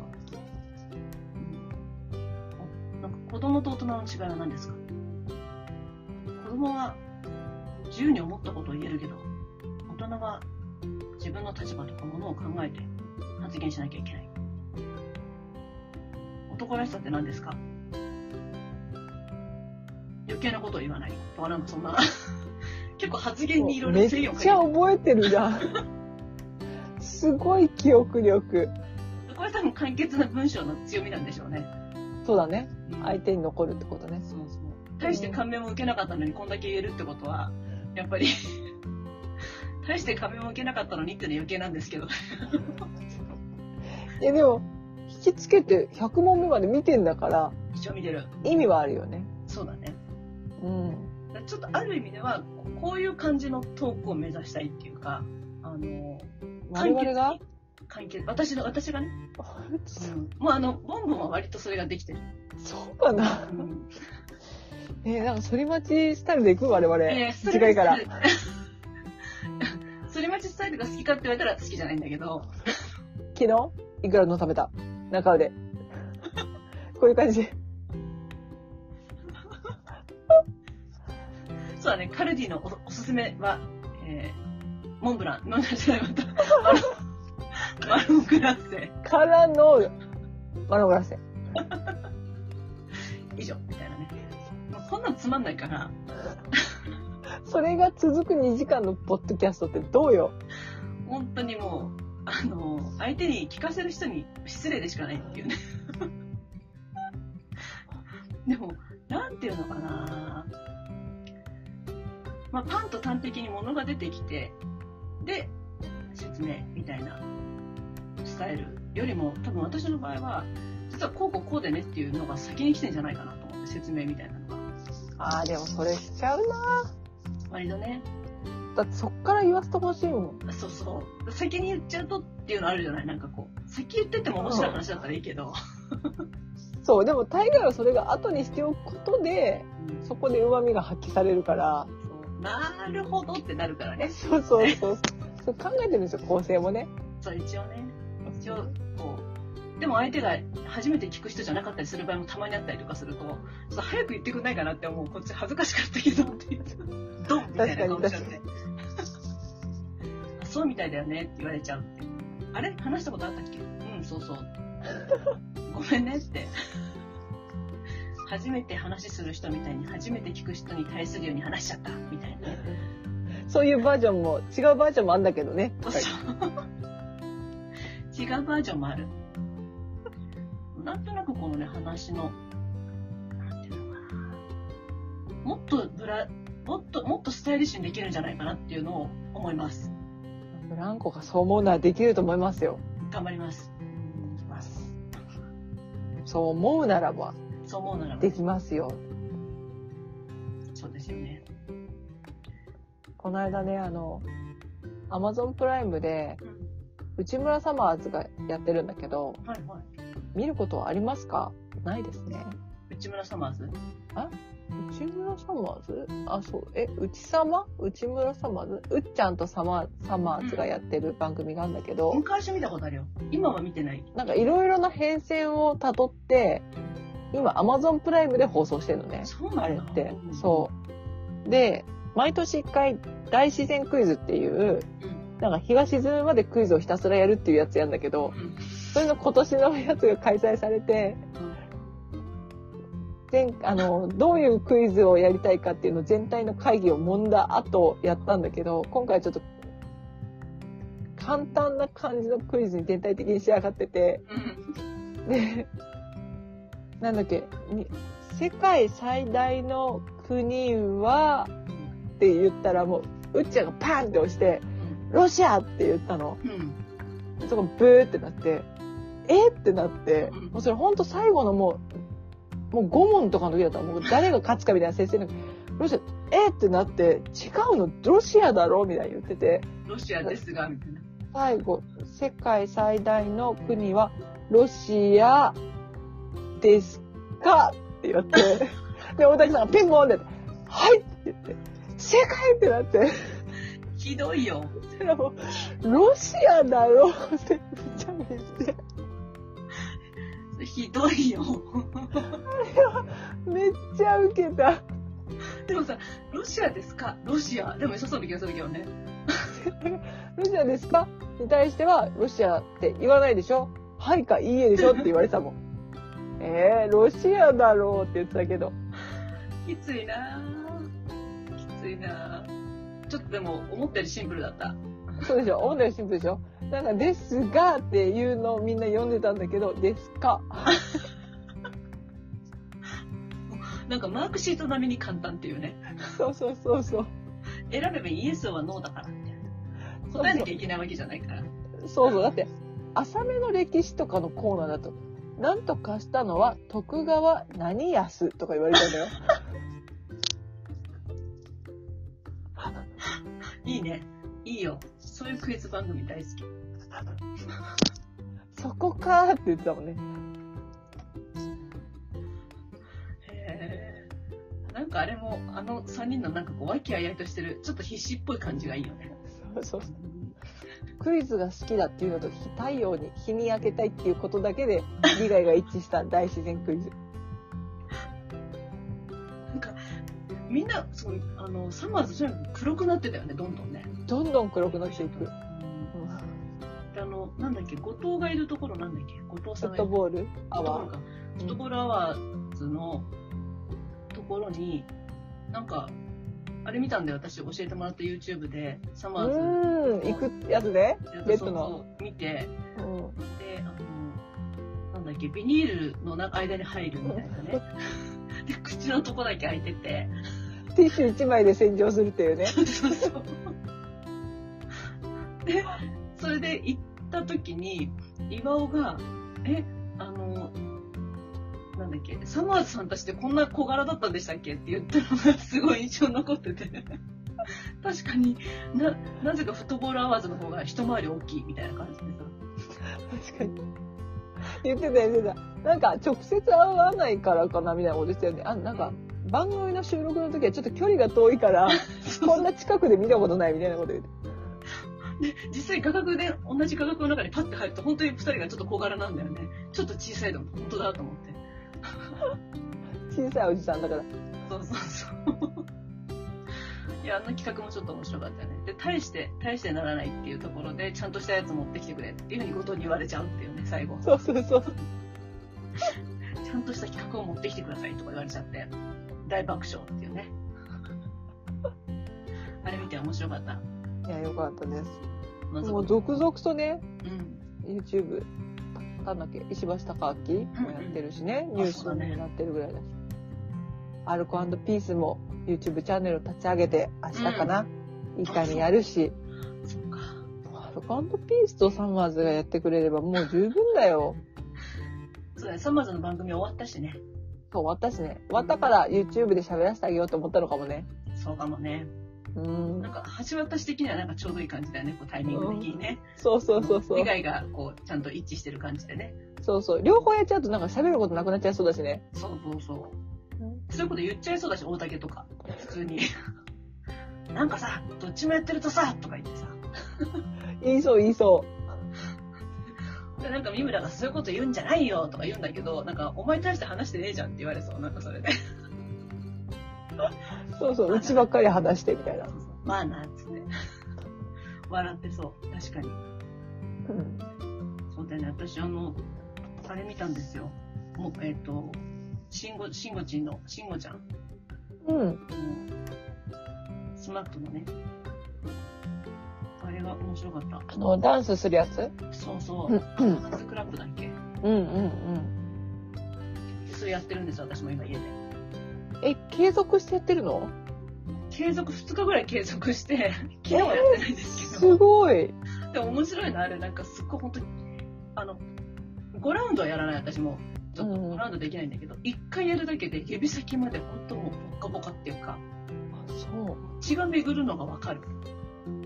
あ、そで踊りもちょっと楽しいし、ま再生回数がもう1000万回以上いってる女性のがある,、あれがもう本当に楽しそうにやってるから、う。うん。それで、そうやって、あれ面白いですよ。へえ。そうなんだ。どのタイミングでやるの朝起きて？寝る前。寝る前？うん。あんな激しいやつを？そうそうそう。でもそうそうなんかこう、パーって一回こう、なんていうの？体の血流がわーって上がって、うん。スーッと、その後歯磨いたりとかしてると、スーッと降りてくから、スーってなれる？私、あんまりこう寝つけないっていうこともないのでね、幸い。そっか、まあそうだね。うん。まあ、より疲れてれば寝やすいかもしれないしね。そうそうそうそう。うん。でも寝る前とかだと本当基本的にもうすごいフラフラっていうか疲れてるから、うんうん。なんて言うんだろう。もうそのなだれ込むみたいな感じでね。うんうん。あ、そう。あれ楽しいです。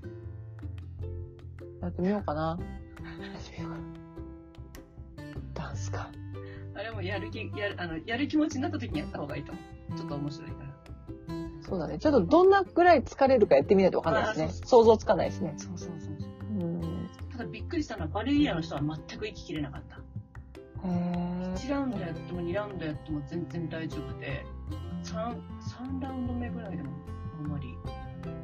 で動きがね、なんか、バレエ独特のゆっくりな感じだったからっていうのもあるかもしれないけど。まあ彼らはふわっと動く動き、すごい筋力を使う動きをしてるから、もともとすごいスタミナもあるし、なんてそういうはね、結構ハードな種目、種目っていうか、カテゴリーだと思うから、そうなんだなと思ったけど、あれ面白いですね。あこれハンズクラップだどっちだったかなクラップハンズ。あこれは、これは何かな。でも世界的に流行ってんだもんね。そう、でもちょっと遅いらしいよ、あれ。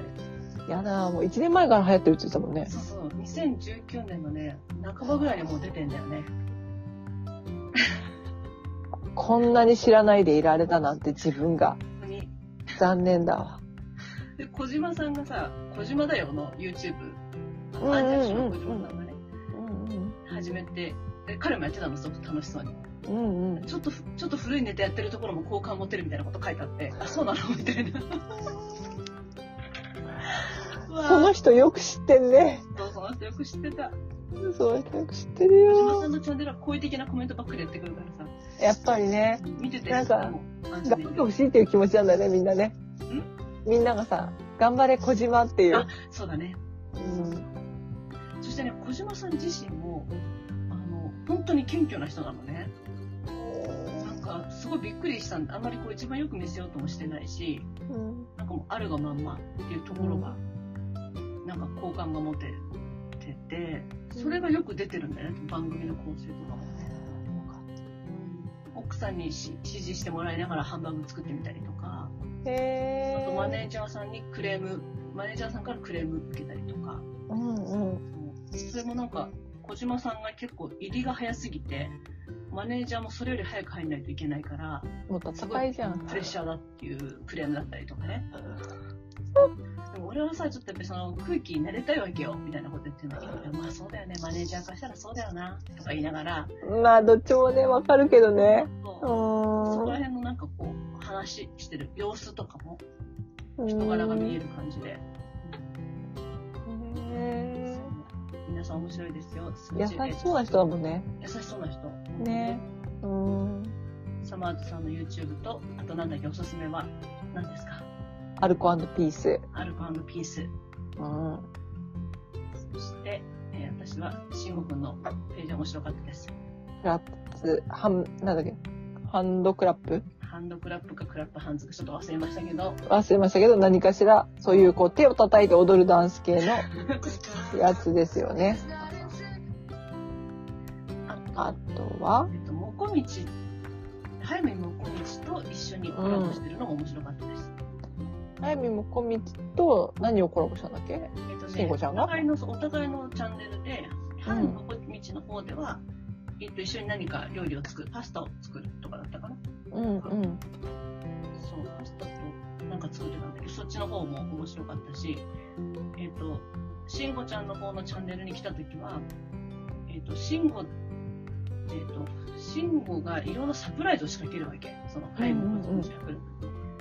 で、それが、こう、うまくいくために一生懸命こう試行錯誤するんだけど、なかなか彼が思うように動いてくれないから、もう一回言い直しさせたりとか、いろいろしながらっていうのも、すごい面白かったり、で、どっちのチャンネルにも行って、両方コラボしてるのを見た方がいいってことね。そうそうそうそう。うんうんうん。もこみちチャンネルの方では、えっ、と、それこそ黒い上下に黒いエプロン巻いて、あの料理する人としてやってるんだけど、うん。もう一つの方では幼稚園児の格好、あの、あそのしんごちゃんの方でやってて、うんそう、意外となんか面白かった、見応えがあって、あ。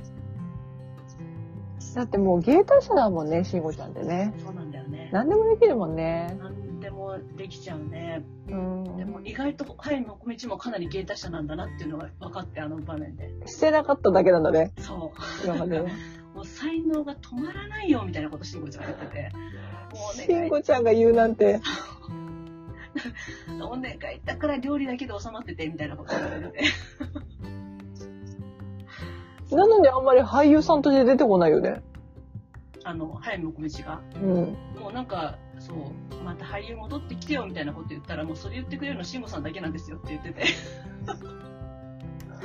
彼は。料理の方で結構実業家として成功しちゃってるから、そうなんだ。もうなんかいろんなキッチングッズとか、そのそれこそフライパンとか、ああいうその調理器具、工場からもう、あの、まな板とかもそうなんだけど、彼のグッズがあるみたい、ブランドがあるみたい。へで、料理本もすごい売れてるみたいだし、ー。うん。うんなんかすごくそういうのも言ってたね。でも昔あの二人はね、こち亀でのドラマで共演してて、そっか。じゃあそっからの仲なんだ。そうみたい。へー。ちょっと面白かっあとは、岩田まーりちゃんって知ってる？た。知らない。なんか、この子最近すごい面白いからもう全部投稿見ようと思ったんだけど、なんか投稿がありすぎて見れなくて。ですごいね。芸人さんだと思ってたの、最初のこの投稿見てさ、なんかね、モノマネがめっちゃうまいの。へえ。新大久保通いすぎ女のモノマネとか、完全に韓流に、韓流にこう流されてるタイプのっていうことを言いたいのかな？新大久保って超詳しいってこと？ああそ。あそこ曲がったらあるよとか。うんうんうん。あと、名前だけで、威圧、威圧し、ん？威圧、威圧してくるスナックのママのモノマネとか、なんていう子だっけ？岩田まーりちゃん。今田まりちゃん。全部ひらがなね。で、芸人じゃなくて女優ですって書いたんだけど、めっちゃ可愛い子なの？本当だね。あ、知ってる？よ、この子。知ってる？知ってる知ってる。彼女ね、あれで見た。私 TikTok で見た。これ TikTok になんか自分の上げてんの？いっぱい。ああと YouTube にも上げてるかな？TikTok でね、あの、なんか店員のモノマネでいっぱい上げてそうて。そうそうそうそでしたら今度 TikTok でコラボみたいな感じで、そのうん彼女が店員の真似してるやつがあるじゃない、う。うんその横でその相手をやってるので映像でコラボしてたりとか、それ面白そそうそう、そういうのも結構いっぱい出てて、すごいなって。元彼がレジに来た時とかっていうう。のあ、で、そうそうそうそうそうそう。そしたらその元彼を相手がやってるのを横にいたりとかして、すごいうまく合わせてるのね。へえ。そういうこともできるよね、今ね。彼女ね、彼女、なんかね、テレビ出たらしい。えっ、と、しゃべくり出たのかな？しゃべくりかな。なんか今、名前入れたらしゃべくりって出てきた、一緒に。しゃべくりか、じゃあ。あの、セリーとか後藤さんが出てるやつかと思ったけど、しゃべくりかも。しゃべくりかな？なんか、もう、岩田周りっているだけで、岩田周りメイク、岩田周りモーニング、岩田周りしゃべくり、岩田周りカンフーとかの。あ、そうそう、カンフーのなんかね、軟球みたいなの持ってるの。えー、あ、そうなんだ。すうんあ、そうだね、踊ってるの見たことある。踊ってるのっていうか、すっごいアグレッシブなやつだよね。情報がピピピって一致したね今。出てきた映像が。すごいなと思ったんだよね。彼女のね、クオリティが高いよね。そうなのアパレル店員のとか、そうだね、確かに。TikTok でよく見てた。あと、韓流スターのファンの子のモノマネとかめっちゃうまい。へえ。そのシリーズ TikTok であんま見たことないな、私。えー、本当？うん。じゃあやっぱそっちの方が有名なのかな？その、お店のアパレル店員の方がアパレル。のはなんか、そうだね。うん。アパレルとかコンビニ店員とかね、もうショップスタッフ、そういうスタッフ系だね。うん。あと酔っ払った女子とか。ああ、そうそう、酔っ払って。なんか酔っ払って、人の携帯の電話に勝手に出ちゃう人とか、やってたよ。この間。上手だよね。まだ若いんだよ、21歳ぐらい。そんな若いの？うん。すごいなでも発信できちゃうから、すごいよね。うん。ね。結構 TikTok、あの若年生、若年層が使ってるのもあるけど、見てるとすごくいろいろ多彩で面白い。そして可愛い、もう無敵。そうだね。うん。無敵。確かに。じゃあ皆さん、岩田まりちゃんもぜひね、応援してください。誰なんだっていう。本当に、何の関係も今のところないですけど、そうそうそう。いやー今日も長い時間ありがとうございました。ありがとうございました。6時間は話しましたね。多分。まあ6時間、5時間半かなうん。10時半からだったら、そうね、5時間半か。5時間半か。ちょっと2本にしても結構ボリューミーになりますね。そうですね。うん。ちょっとこの後半は本当に中身のない話してしまって申し訳なかったけど、ちょっと痛みの話の後でなんかこう、ポップな話をしようとしたら、ポップの話をしようとしたら、反町のあの話とかもなんか、あんまりこう別に、そこに思い出はなかったなと思いながら。その割にすごい詳しく覚えてるっていう。やっぱそれがこうシンプルに答えるっていうことのメリットなのかもしれない。そう、そうなんですよ。今度こう、サマーズの話とか出てきてね、そうそうそう。皆さんのおすすめの番組もあったら聞かせてほしいですね。聞かせ聞かせてほしいです。うん最新の流行を取り入れていかないといけないから。そうなんです。ハンズクラップも1年半越しに聞いてる場合じゃないんですよ、本当に。知らないんですよ。ほんと、ハンズクラップを生み出すぐらいの気持ちでいないといけないのに。完全に2週目に、2週目に来てますよ、私たち。もう周回遅れなんてもうありえないから。びっくりした。ぜひ、もう、皆さんの好きなのを教えてほしいですね。そうですね。ぜひお待ちしております。そうですね。そしておそらく、近々、トンチーさんのうんウクレレの発表会みたいなこともできるんじゃないでしょうか。聞いてほしいですね。そうですねそしてそのうち CM が入ります、うちのポッドキャストにはね。そうですね。おおむね50分っていう CM にしよう。そんな50分ジャストでは切れないから。おおむね50分だよっていう。何かこう、走る時の参考にしていただければね。そう。でも走んない人にも聞こえちゃうけどね。そうそう。うん、50分区切りで、あの、ちょっと一回切ってみようっていう試みをね、してみましょうかって話になったそうそうそうそう。不意に。さあ、50分だよっていうところで、そう。そういうのもあるかもしれませんし、いろいろ試してみたいと思います。はい。ぜひ、お付き合いのほどよろしくお願いします。よろしくお願いします。レックでも聞いてください。すいません、レックでもぜひ聞いてください。レックのアカウント分かり次第、ツイッターでシェアいたします。お願いします。お願いします。それでは、この4連休、えーちょっと、この部分のトークはもうあれだね、その4連休終わった次の時に流れるんでしょうね。そうですね。もう、4連休とかでもう秋の日になってると思いますね。そうですね。今、うん現時点では4月18で、明日から、あの、連休に入るんですよ。そうなんです。4連休になるはずなんですけど。そうですね。この次は28なので、もう10月ですねって話をしてると思います。そうだと思います。10月8日になっちゃってるから。10月8日から、そうだね。うん10月8日、この後半が流れるのは9月28か。あ、違う。10月8日かな。うん。そうね。後半はね、10月8日。三部制、三部制になればそうですよね。え？そうだ。ね今日もう18日なんだ。今が。今日が18なんですよ。そうなんですよ。だってなんだ、今が4時だから。そうです。4時になりました。うんうん。そうか。だから、えっと、2部制だったら28日だ。そうだよね。20 28うん日かな。もう10月ですねって言って、皆さん10月体育の日なくなりましたから心してくださいっていう話をしないといけないかもしれない。そうだ。なぜなら7そうだ月のオリンピックの日になったからっていうところでね。オリンピックはなかったのに。そう。もうどういうことなの？私ちょっとこう、カレンダーを作る関係で調べたら、皆さんもご存知だと思うんですけど、うん。知らない知らない私。知らなかったんですけど、体育の日ができたのも、東京オリンピック第1回目があった時、第1回目っていうか東京でオリンピックが前回ありましたね、初めて会った時、何十年か前。あの時にできたらしいんです。東京オリンピックの日に体育の日っていうのが。10月10日。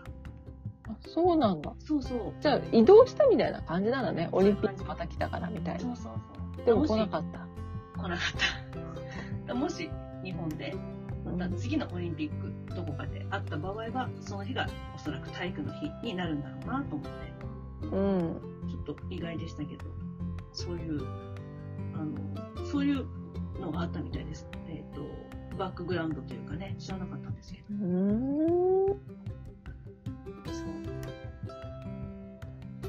じゃあ、皆さん、秋の支度ですかね。そうですね。もう長袖着たり、半袖着たり、長袖着たり、カーディガン着たりとか忙しい時期にありますが、そうですね。もう台風ともね、もううんざりするぐらい仲良くしてる頃かもしれませんけど、そうですよ。ぜひ秋の美しさを堪能できる時間持てるようにうん。できるといいですよね。ね。美味しいものもいっぱいあるし。そうですね。うん。秋は美味しい季節っていうふうに言ってる友達もいました。そうです。美味しい季節です。そうですね。うん。あと、ちょっと鎌田さんっていうね、私が好きな、えっ、と、ツイッターの人がいるんですよ。鎌田さんっていう。もう、もうもう文字通り鎌の人なんですけど。ああ、そういうことね。そうその人が認識で、あ景色は認識で変わるって言ってました。だから、例えば夜景を見たときに、うん。自分の認識がちょっとネガティブだったりすると、もうそれは本当に寂しい景色になるけれど、もし自分がポジティブで、それで夜景見たら、うわ、こんなに綺麗なのって。ああ、確かに。うんだから景色は自分の認識で変わるからっていう言葉を言ってて。こうした人っていろんな経験してるから、なんか言葉が、うん。なんかこう芯を食ってるなと思ってちょっと。本当だね。うんもうだって、すごい幸せだったらもう何でも許せるもんね。いいよ、いいよ、みたいな、もう、ほんと。仏の境地。この例えよ。何？必要でした、今。なんかもう、なんだろう、その、おおらかな気持ちになるってことね。そうだよね。うん、そう、もう何でもいいよ、いいよってなれるけど、ちょっと余裕なかったらさ、何なのって思っちゃうからね。そうそうそう。りますね。こう、頭から離れなくなったりとかね。そうそう一そう。言言わずにはいられなくなったりとかね。ちょっと言わせてもらうけどっていう、ね。そう。うやっぱりそういうのね、ちょっと、あの、私たちの心のコンディションとか、ん。結構影響あるのでね。うん、うん。まあ、何か、ちょっと話せば楽になるようなことだったら、ぜひ、ここ8に話してください。そうですね。さあ、私たちも、どんな景色が見えるか、私たちの認識で 楽しい秋にしていきたいですね。そうですね。はい。今年はあと残すところ3ヶ月ですから、ちょっと頑張んないと。はい。そうですね。はい。ピシッと今なりました。そうですよ。12月に決算がありますから、そうですね。頑張っていきたいと思います頑張っ。ていきたいと思います。本当に表舞台に出ていくこともたくさんあると思うので、あの、私たちのプロジェプロジェクトがね、そうですね。続々と生まれていきますね。そうですね。ワクワクしながらいきたいと思います。皆様のご協力あってのものなので、ぜひよろしくお願いします。はい。よろしくお願いします。それでは、今日はこんなところでしょうか。そうですね。もういいでしょ 皆さんお腹いっぱいですね。ダラダラしちゃったなって思ってるかもしれない。う。いや、私の編集の技術がもしあれば、すっきりしてるかもしれないし、編集ができなくて、もうずーっとダラダラしてるのをお送りしてるかもしれない。ボンボンならやってくれるはずです。期待してください。もちろんです。期待してます。それでは皆さん、良い9月をお過ごしください。それではまた、ブランコでした。ボンボンでした。またねー。